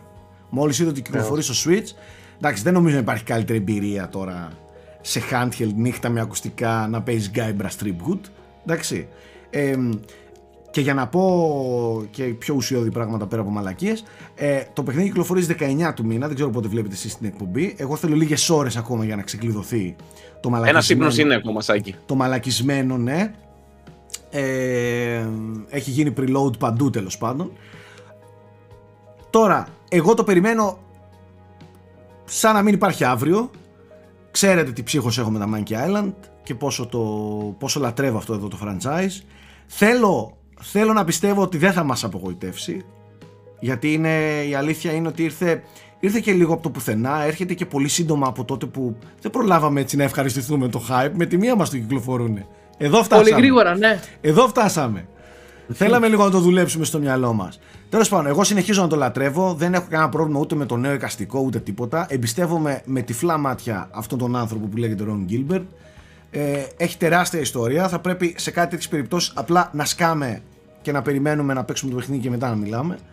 Σε αυτή, αυτή είναι μια τέτοια περίπτωση. Ο Γκίλμπερτ τον απολαμβάνω στο Twitter. Είναι μεγάλος κάφρος. Τον λατρεύω και φαίνεται φυσικά από την ιστορία του στα video games το πόσο κάφρος είναι. Monkey Island, φέρτε το σαν να μην υπάρχει αύριο το θέλω. Θα έχουμε νέα στα επόμενα frame rate, New Game Plus. Θα μιλήσω σίγουρα για αυτό το παιχνίδι και θα μιλήσω αρκετά. Άμα δεν θέλει να μιλήσω αρκετά, δεν με νοιάζει. Εγώ θα μιλήσω. Θα μ' ακούτε. Ε. Και ας μην σας ενδιαφέρει το παιχνίδι, θα μ' ακούτε με το ζόρι. Απαγορεύεται το skip. Εγώ θέλω να σα ακούσω. Έχω περιέργεια πραγματικά για, το, για τα Monkey Island και είναι από τα παιχνίδια για τα οποία ο Σάκης σας το λέω έχω φάει τόσο bullying. Κάθε φορά που θυμάται ότι δεν έχω παίξει Monkey Island, μου λέει είσαι ξεφτύλας. Δηλαδή δεν ξέρω τι ασχολούμαι Λες, μαζί βρε σου και μαλάκα, είμαστε- δεν έχεις και παίξει. είμαστε φίλοι και έχει δίκιο. Πέντε- Οπότε σου πέντε υπόσχομαι ευρώ κάτι να έχει, κλείσω αυτή την 5 τέτοια. ευρώ έχουν τα παιχνίδια στο Steam αυτή τη στιγμή, τα τσέκαρα εχθές. Έτσι. 5 ευρώ έχουν. Για όνομα του Θεού. Εγώ έχω πάντως μία ερώτηση για τον Γιώργο Πρίτσκα. Ναι. Θα, θα παίξουμε ένα παιχνίδι σε αυτή τη σεζόν να δούμε πόσο θα αντέξουμε να, να ρολάρει. Στην προηγούμενη εκπομπή μου είχες πει Bastion, το έπαιξα. Σχεδόν δηλαδή, είμαι στην τελευταία πίστα. Και ο Σάκης μου είπε Deathloop. Το Deathloop έχει κατέβει, θα πατηθεί το play. Αλλά σου βάζω τώρα το επόμενο παιχνίδι που θα παίξω. Θα πάμε να αλλάξει. Μία εσύ, μία ο Σάκης. Του Σάκη θα το παίξω μετά τον Deathloop. Τι παίζω λοιπόν μετά τον Deathloop; Σου προτείνω ήδη από τώρα γιατί θα παίξεις ένα Πρώτη, ναι, ναι, ναι. Άμα δεν του πεις δεν θέλω- Elden Ring, σήκω φύγε τώρα από την κουβέντα. Τώρα. Γιώργο, ναι, ό,τι βρε, πεις- μα Ε, τι φτάνει. είναι μαλάκα, δεν Ό,τι έχει ό,τι παίξει πεις θα Elden το Ring παίξω. ο άνθρωπος. Ό,τι πεις θα το παίξω. Γιώργο. Μισό λεπτό, μισό λεπτό. Δεν, θε, δεν θέλω να έρθεις καταρχάς στην εκπομπή που θα γίνει το Δεκέμβρη χωρίς να έχεις παίξει Elden Ring. Αυτό βάλω κάπου στο Άρα, πρόγραμμα. άρα Τι λες, έχει; βάζεις το Elden Ring; Ναι, ναι, οπωσδήποτε. Εντάξει. Οπωσδήποτε έστω και. Έκλεισε. Ναι, πρέπει να το παίξεις. Και το πρόβλημα είναι ότι είναι τεράστιο και πρέπει μέχρι το Δεκέμβριο να το έχεις Ναι, ολοκληρώσει. ναι, ναι. Πρέπει. Ε, Θέμη, μαζί να το ξαναπιάσουμε. Γιατί και εγώ το Σύμφωνοι. είχα αφήσει 40 ώρες περίπου. Θα, θα το πιάσουμε μαζί Άρα. κάποια στιγμή. Χριστός. ναι, ναι. Deathloop και, και Elden Ring. Δεν είναι, Εκτός- ούτε εσύ Ωραία. το έχεις τερματίσει. Όχι, λέει. Σάκη, κλείσε μας όλους, ρε, κλείσε. Και έχεις το θράσος να, να απαιτήσεις τον άλλον ε, ότι πρέπει να τερματίσει. Δεν τρέπεσαι; Θα έπρεπε να τρέπεσαι. Εγώ, εγώ δεν Λίγη τρεπόμουν ντροπή στη δεν θέση. βλάπτει. Μαλάκα τώρα σοβαρά τώρα νευρίασα και μαζί σου. Έχει δίκιο ο άλλος που σε κράζει τώρα. Δηλαδή δεν έχετε τελειώσει το Elden Ring και το άλλο. Α, Elden Ring, βέβαια. Κάτσε παίξει τώρα. Τελείωσε. Γιώργο μαζί, Σάμον, χεράκι, χεράκι, θα τα βγάλουμε. Ωραία, και πώς θα το ψηφίσετε Game of the Year στο τέλος, ρε μαλάκες; Γιατί Game of the Year Ε, αυτό θα ε. είναι. Πώς θα το Δεν, ψηφίσετε; δεν είναι σίγουρο ότι θα βγει αυτό. Μην Ναι, προτείνει. Έρχεται και το Ragnarok, εντάξει. Ναι. Θα δούμε. Γι' αυτό σου λέω για να κάνουμε έτσι μια καλή ζήτηση. Πέρα το έχουμε τερματίσει όλοι, η αλήθεια είναι μέχρι τότε. Αλλά Στρατούλη- ναι, Θέμη, βάλ το σιγά σιγά. Στρατούλη, γιατί το Εγώ θα τελείωσε. προσπαθώ να το τηρώ. Από εδώ και πέρα θα μου κάνετε προσωποποιημένη πρόταση της εβδομάδας. Τι θα παίζω; Στρα- Περίμενε, Ε, Στρατούλη το απλά πρέπει να το έπαιξε. λες από πριν τώρα. Με βάλει Όχι, δύσκολο. όχι. Στρατούλη, το τελείωσες εσύ. Ναι, βρε, Πώ του 120 ώρες έχω. πετσόκοψε έτσι, αγόρι μου! Πώ του πετσόκοψες έτσι, μόνο μιλάνε, μιλάνε, μιλάνε. Πέντε 120 πετσόκοψες. ώρες, φίλε. Πίσω μου είναι. Μπράβο. Μπράβο. Να τα τα hints, τα έλεγα εγώ ότι υπάρχουν hints εκεί πέρα. πίσω. Ήξερα ότι θα μιλήσουμε για Elden Ήξερε, Ring. ήξερα από Zelda, πριν. Elden Ring, PlayStation, όλα τα έχει καλύψει. Και Zelda. όλα, όλα. Ε, μ, ποιο άλλο να παίξει, έχεις, έχεις κενά σημαντικά, αλλά Και θα σου ακόμα- δίνω σκέψου τόσο θέλεις, έρχεται η σειρά σου. Τώρα με το που τελειώσω Αλλά πες το το Ιαπωνικό Bastard πιάνω RPG. Deathloop σου λέω. Αμέσως μετά το Deathloop θα παίξω. Τι να του πω, Μου Στρατούλη; Το έχεις προτείνει εσύ. Ένα ιαπωνικό RPG, πες του. Ό,τι πούνε. Παιδιά, ό,τι λένε. θα το Xenoblade παίζουμε, θα έρχομαι να Chronicles λέω. 3. Πες του Lost Odyssey, ρε μαλάκα. Πες του Lost Odyssey Καλά. να το παίξει. Καλά, το έχω, για το Lost Odyssey του έχω πει πο- πολλά χρόνια. Επίσης bullying κανονικό στον Θέμη για το ότι Κοίτα, δεν το έχει... πιο μεγάλο Και αυτό bullying. έπαιξα. Το πιο μεγάλο bullying είναι Monkey Island, Oddworld. Τι άλλο μας έχει κάνει έτσι πολύ bullying; Lost Odyssey έχω κάνει και σένα σίγουρα, να ξέρεις. Τέλο το ότι έχεις κάνει, αλλά όχι τόσο έντονα. Δηλαδή, Oddworld και τέτοιο μου Silent έχουν Hill μείνει σίγουρα. χαρακτηριστικά. Silent Hill σίγουρα. Α, ναι, εντάξει, οκ. Και Εγώ Silent έχω για φάει Silent bullying για Hill. Silent Hill. Πάρα ναι, πολύ. τώρα εντάξει, ο άνθρωπος, ο άνθρωπος εδώ, πέ- από εδώ, από εδώ πέρα δίπλα μου ας πούμε, είναι φανατικός στον survival horror, λατρεύει πέρλα. Αν ο Θέμης λέει, εγώ δεν παίζω horror, το δέχομαι, το σέβομαι. Το σέβομαι. Ο άλλος δίπλα έχει σακατέψει ό,τι survival horror υπάρχει. Είναι παλιακός gamer, έχει παίξει ένα δισεκατομμύριο παιχνίδια, λατρεύει τα αγαπημένα του παιχνίδια τα Resident Evil και δεν έχει παίξει Silent Hill. Έχω παίξει μόνο το 3. Τελικά το έχω παίξει ολόκληρο θα, το 3. φτάσω, θα φτάσω να κάνω μόνος μου εκπομπή. Ε. Μα το Θεό. Θα Παιδιά, βγαίνω και μόνος το μου, θα μιλάω θυμήθηκα. μόνος μου. Και το άλλο, και κάνουμε την ίδια συζήτηση κάθε φορά εντωμεταξύ. Μου λέει παίξε Metroid και του λέω όταν βγει το collection στο Switch. και όλο δεν βγαίνει. Αυτή είναι λούπα, ξανά και ξανά. Εντάξει, ε, τραγική Nintendo, έτσι. Έχει κάνει remaster και επανεκδόσεις των 69, Όλο το σύμπαν. των 69 ευρώ. Μαλακίες λέει. των 69 ευρώ ας πούμε ε, και τα λοιπά και δεν λέει να βγάλει ένα Metroid Trilogy Ναι, ρε και φίλε, να, ένα trilogy. να, να, να, να τα σακατέψουμε ας πούμε πριν έρθει το Prime 4 αν και πιστεύω ότι θα το κάνει πριν έρθει το Prime 4 Εγώ το πιστεύω. Ναι. Εντάξει, δεν έχω όμως παράπονο από τη σειρά Metroid. Πήραμε το Dread, το κατευχαριστηθήκαμε. Εντάξει. Και Οκ. έρχεται και τέσσερα, ναι. Μάλιστα. Ε, Γιώργο, έχουμε κάτι άλλο ή να πάμε στα, στα των ταινιών; Ε, δεν του είπαμε παιχνίδι τελικά, αλλά εντάξει, πιστεύω. Ε, μου είπες Elden Ring. Elden εσύ. Ring, ρε, το Α, είπα. Elden Ring, ωραία, ωραία. Κάθε φορά όταν Και- τελειώνω του ενός το παιχνίδι θα μου λέει, Εντάξει. κατάλαβες. Τώρα ο Οκ. Σάκης θα μου πει μόλις τελειώσει το Deathloop. Τέλεια, τέλεια. Ε, ναι, πάμε σινεμά λοιπόν.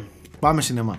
Και στην παρέα μας ο βόρειος Αντώνης Παυλίδης με το αρκετά David Lynch σκηνικό του.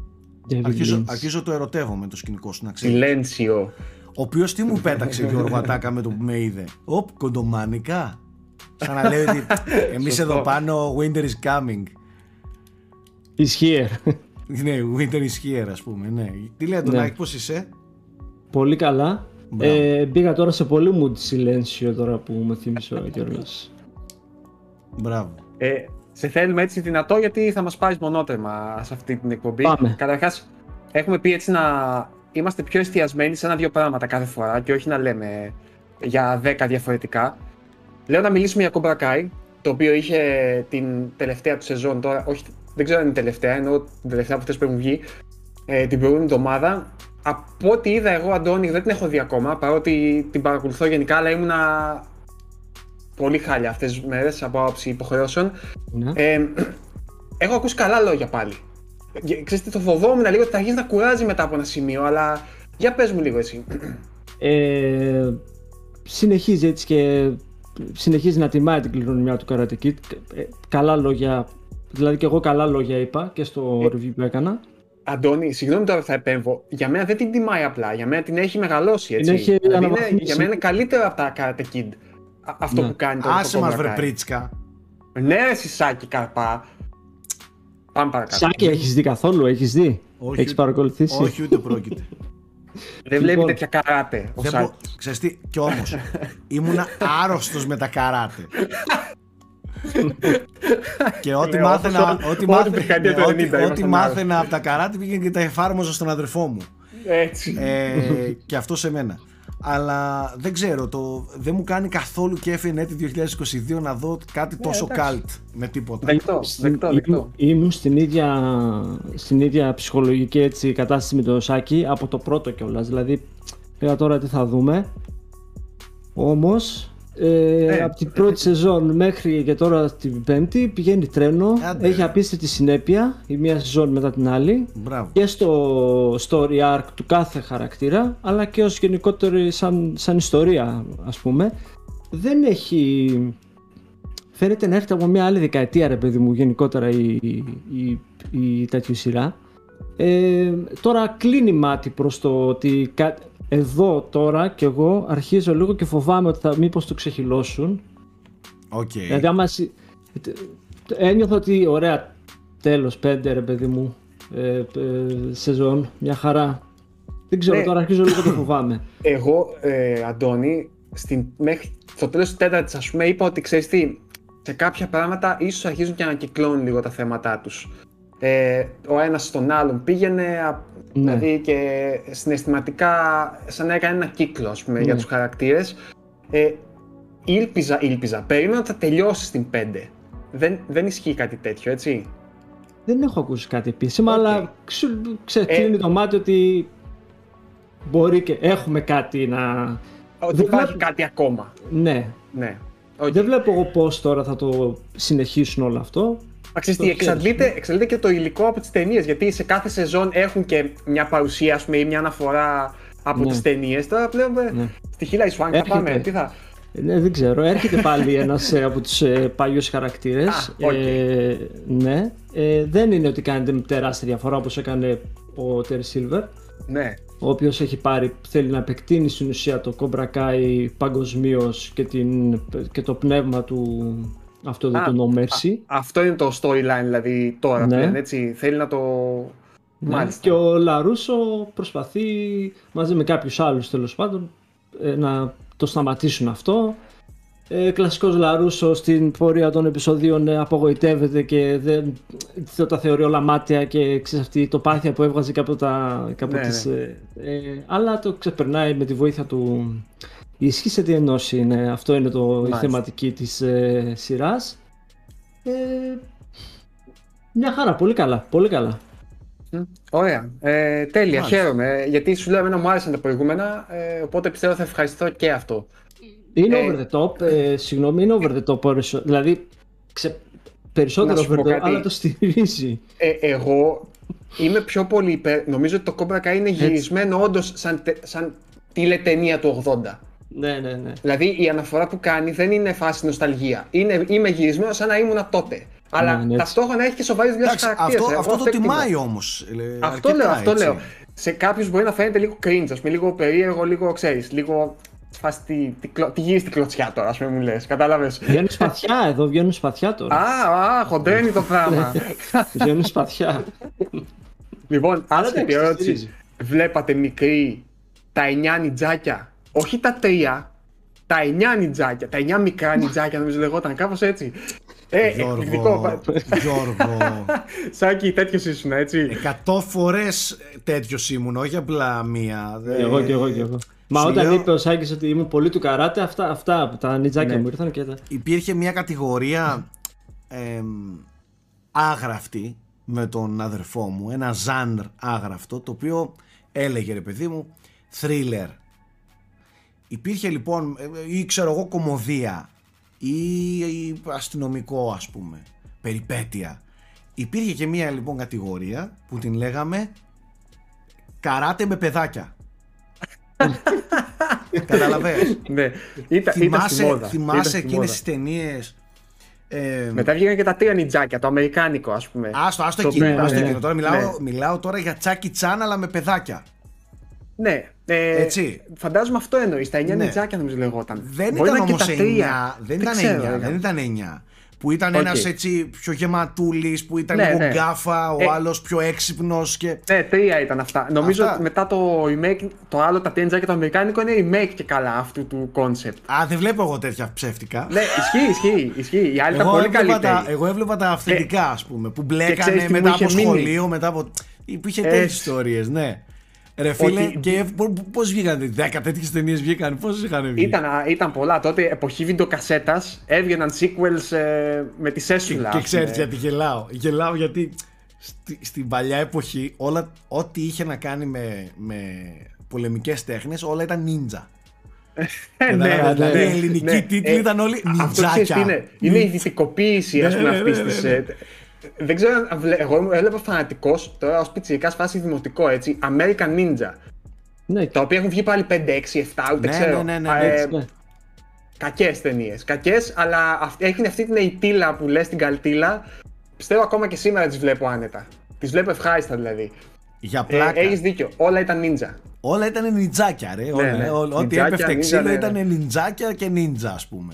Ε, μ, αλλά ναι, Κάθεται. αυτή, αυτά τα, αυτή τη σειρά την, ε, τη λάτρευα. Πραγματικά. Δεν ξέρω τον αγγλικό τίτλο. Νιτζάκια τα λέγαμε εμείς όλα. Ναι. Ισχύει.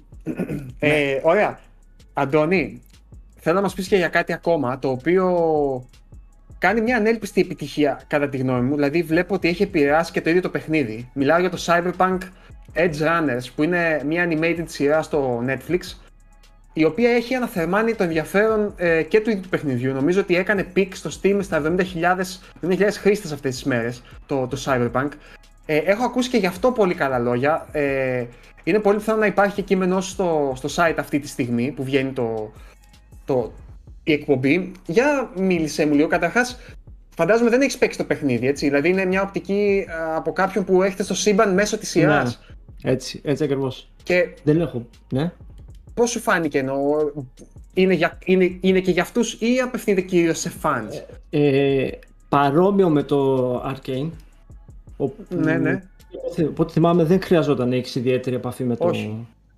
Το ίδιο ακολουθούν και εδώ. Μμμ. Ε, και φυσικά ε, gamers θα, ε, θα, θα πιάσουν easter eggs σίγουρα, θα είναι πιο γνώριμοι με τους... ε, Εγώ μπήκα εντελώς σε ένα καινούριο, σε ένα καινούριο σύμπαν, σε ένα Σύμπαν. καινούριο κόσμο, ε, καινούριες τοποθεσίες. Μου, μου πήρε λίγη ώρα να συνηθίσω τα ονόματα, τις τοποθεσίες, την ειδική ορολογία. Ε, σε παίρνει λίγη ώρα ας πούμε, έτσι, να, να συνηθίσεις. Γίνονται, γίνονται αρκετά πράγματα κα, κα- ε, μέσα στα 17 επεισόδια. Είναι όμως, ξέ, ξέρεις, από αυτά τα 25 λεπτά, 30 λεπτά που Ωραία. περνάνε νερό. Ε, εγώ το είδα ας πούμε σε μια μισή μέρα.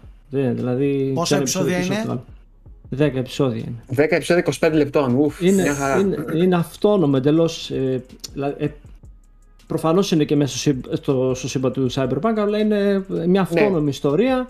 Ε, ακολουθούμε ένα street kid, ε, ένα μικρό αλυτάμπουρα. Εγώ βρήκα εξαιρετικό το, τη γραφ- το γράψιμο αυτού του χαρακτήρα. Ε, από τα πρώτα λεπτά και μ, κα- τον βλέπεις ότι είναι ψυχικά φθαρμένος ρε παιδί μου από αυτή την από αυτή την πόλη, από την κατάσταση την οικονομική ε, όπου η μητέρα του πασχίζει να τα βγάλει πέρα οικονομικά και οδηγείται ας πούμε σε, σε μια απόφαση να γίνει παράνομος cyberpunk, ε, να ακολουθήσει μια ομάδα τέλος πάντων. Ε, αλλά είσαι μαζί του από τα πρώτα, από τα πρώτα λεπτά. Είναι πολύ κλασική.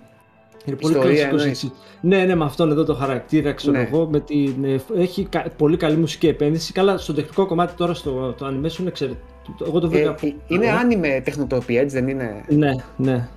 Ε, πολύχρωμο, έντονο, δυναμ, δυναμικά χρώματα κτλ. Αλλά ε, και αυτό πάλι εμένα με κέρδισε. Ε, βγάζει μια. Πώς, το, πώς να το πω, ρε παιδί μου. Ε, υπάρχουν στιγμές όπου δεν, δεν υπάρχει ελπίδα, είναι απόσα η ελπίδα. Δεν Έλα, είναι, είναι δηλαδή, τόσο, τόσο μαύρο. σε, δεν το κάποια, ναι, σε, κάποια, σε κάποιες σκηνές, σε κάποιες στιγμές τέλος πάντων. Ε, Εμένα Και αυτό που μια ακούω πάντως μου ειρηνιά. αρέσει πάρα πολύ. Πάρα πολύ. Και Ισχύει. όντας, και όντας από τους ελάχιστους που έχουν παίξει το παιχνίδι και το έχουν τελειώσει, είναι πολύ ελκυστικό το σύμπαν του Cyberpunk. Πάρα πολύ Ναι. ελκυστικό. Η CD Πανέμορφη Projekt έχει πόλη. φτιάξει ένα φανταστικό σύμπαν και θεωρώ ότι έχει πολλά να δώσει αυτό το σύμπαν. Και αποδεικνύεται από το Edge Runners, τουλάχιστον από αυτά που μας λες εσύ, ότι, ότι έχει πολύ ζουμί αυτό το σύμπαν, αυτή η πόλη, όλο αυτό το setting. Χαίρομαι πάρα πολύ που είναι καλό. Εγώ θα το δω. Ε, γιατί παρόλα τα παράπονα, παρόλα τα- ναι, ναι, όλο αυτό, το Cyberpunk θεωρώ ότι αδικείται. Δηλαδή τώρα που έχει φτιαχτεί πρέπει να παιχτεί έστω για να δει κάποιος αυτό το σύμπαν. Μπορεί, τώρα σε πηγαίνω λίγο γκέ- gaming την κουβέντα Αντώνη με συγχωρείς, μπορεί στο κομμάτι σαν παιχνίδι αυτό καθ' αυτό να, να απογοητεύσει κάποιους αλλά νομίζω ότι το σύμπαν δεν μπορεί εύκολα να απογοητεύσει. Δηλαδή έχει, είναι πολύ ελκυστικό, πολύ γοητευτικό, με πολύ ωραίο βάθος και έχει πολύ ζουμί, πολύ υλικό. Χαίρομαι για το Edge Runners πραγματικά.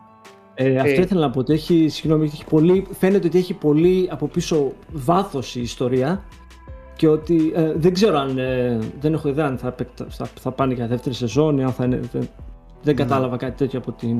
Εγώ το θεωρώ δεδομένο, ε, Αντώνη. Ναι. Κρίνοντα από το Witcher, έτσι, το οποίο Ναι. νομίζω CD Projekt το έχει βρει καλά. Δηλαδή, Έτσι. έχει δώσει μια δεύτερη ζωή στο Witcher, δηλαδή εκεί που έτσι κι αλλιώς ήταν ένα παιχνίδι το οποίο πεζόταν ακόμα χρόνια μετά την κυκλοφορία του, αλλά μετά τη σειρά νομίζω ότι είδε ένα νέο κύμα χρηστών ή αναθερμάθηκε αυτό που το είχαν ήδη παίξει. Να κάνω μια Ε, ερώτηση. Έχει ενεργό ρόλο η CD Projekt στο, στο, στο Edgerunners ή απλά έχει, ξέρω εγώ, το Τη ξέρω. CD Projekt είναι. Α, Ε, οκ. του Trigger Studio. Τέλεια, ναι. Γιατί το βλέπω και το, το προμοτάρει αρκετά στα social τα δικά Ναι. της, οπότε μάλλον είναι δικό της παιδί, ναι. Ναι. Αλλά εμένα αυτό που με κέρδισε κλείνοντας έτσι να πω ότι ήταν ο βασικός χαρακτήρας, ο David, η ιστορία του. Ε, μ' άρεσε πάρα πολύ ο τρόπος που, το- που αναπτύχθηκε και εξελίχθηκε και το, αυτό εδώ η ερημιά ενώ είσαι σε μια τέτοια πόλη έντονη και ε, ξέρεις πα- ε, φασαριόζει και Ε, ε, Ναι. υπάρχει μια συναισθηματική ερημιά Μπορεί να το νιώσα εγώ, δεν ξέρω. Μόνο εγώ. Δεν, δεν, δεν Όχι, ξέρω, το δεν θέτεις ξέρω. ωραία και Αλλά- νομίζω ότι ταιριάζει αρκετά και με το, με το concept του παιχνιδιού. Ναι. Και εννοείται πως πηγαίνει σε διάφορες τοποθεσίες όπου και πάλι οι gamers θα. Τώρα εσύ Ξέρεις, να θα είσαι σε υποθέσω φάση- δεν καταλαβαίνεις ε, αν υπάρχουν χαρακτήρες που τους ξέρουμε από το παιχνίδι, αυτά δεν μπορείς να τα πιάσεις. Από όσο έχω ψαχουλέψει, δεν βρίσκω κάποια σύνδεση με τους χαρακτήρες και τους χαρακτήρες που υπάρχουν στο- ήδη στο παιχνίδι. Ναι, ναι. Καλά, στο παιχνίδι Χαρακτήρες, συναντάς ε, ναι. 500 χαρακτήρες, δεν ξέρεις τώρα αν, έχει, αν κάποιος ταιριάζει ή όχι εύκολα, αλλά οκ.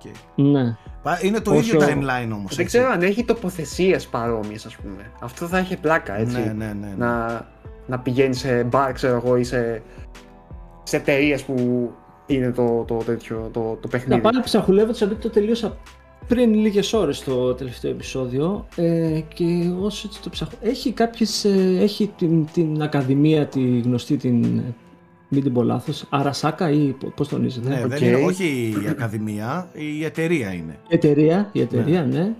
Ε, έχει διάφορα, Α, πηγαίνει σε άρα, διάφορα άρα, μπαρ, πηγαίνει σε έχει, διάφορα... άρα έχει. Έχει, έχει μέρη, σίγουρα, έχει μέρη ναι, από ναι. τα... Όχι, δεν είναι μόνο μέρη, είναι και σεναριακά το Α και το Ω, ας πούμε, στο Cyberpunk. Ναι. Ωραία. Οκ, μάλιστα. Μάλιστα. Ωραία. Φαντάζεσαι να δούμε Να. και κανένα κάμεο του Κιάνου Ριβς εκεί μέσα; Κάποια στιγμή. Ε, δεν είναι απίθανο. Μμμ. Να δούμε λες την ιστορία του, ας πούμε έτσι. Ε, π- την ιστορία, Γιατί- ή τέλος πάντων καμιά σπόντα ότι να υπάρχει κι Ναι, ναι. αυτός. Μμμ. Γιατί όχι. Εγώ πιστεύω ότι λόγω της επιτυχίας του είναι δεδομένο ότι θα το συνεχίσουν και θα το επεκτείνουν. Ε, αφού τέριαξε τώρα έτσι. Πήγε πολύ καλά. Εγώ πο- όπου διαβάζω, διαβάζω ως μεγάλα. Εγώ το είδα Πολύ αρκετά καλά μπροστά λόγια. μου στα social media. Πολύ κόσμο να βλέπει, να βάζει καρδούλες, να, να, να, το, να το γουστάρει. Και από τα Έχει λεγόμενά ξέρει- σου. Έχει εξαιρε- και εξε- εξαιρετικά κάδρα, δηλαδή έτσι. Τώρα μου έρχονται κάποιες σκηνές που σε, δεν- σε κερδίζουν, σε βάζουν πουφ μέσα στον κόσμο. της αλήθειας, Netflix, δηλαδή, παιδιά, έτσι. έτσι. Στο Netflix, ναι. Netflix, ναι, Netflix είναι.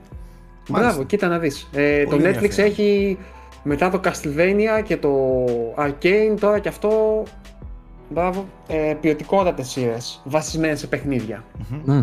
Τώρα, όσον αφορά το άλλο μέτωπο, τα δύο άλλα μέτωπα που έχουν ανοίξει. Ανοιχτά, τα οποία τα έχουμε ανοιχτά, ναι. House of the Dragon και Rings of Power νομίζω ότι καλό θα είναι και πρέπον θα είναι να, να αποκτήσουμε λίγη ακόμα εμπειρία να πάρουμε λίγα επεισόδια ακόμα στα πόδια μας που λένε και οι ποδοσφαιριστές και μετά να μιλήσουμε για, για το που βαδίζει η σειρά ας κρατήσουμε τη σιωπή μας για την ώρα και θα τα πούμε, ξέρεις, να άστε λίγο να εξελιχθούν και οι δύο οι σειρές. Μαζί πάνε πάντως, ακριβώς, τέταρτο επεισόδιο έχει παιχτεί, τώρα παίζεται το πέμπτο που κάνουμε αυτή την εκπομπή.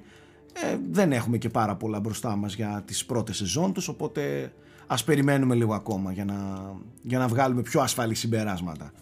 Ε, αυτά, αν δεν έχετε κάτι να προσθέσουμε παιδιά να το κλείσουμε. Είστε OK, καλυφθήκαμε; Όλα οκ από μένα. Καλυφθήκαμε. Από Αντώνη, σε μένα. ευχαριστούμε πάρα πολύ. Ευχαριστούμε και όλους εσάς που ήσασταν μέχρι και αυτή τη στιγμή. Τα λέμε στο επόμενο frame rate ή ξέρω εγώ, New Game Plus ίσως. Αυτά. Bye.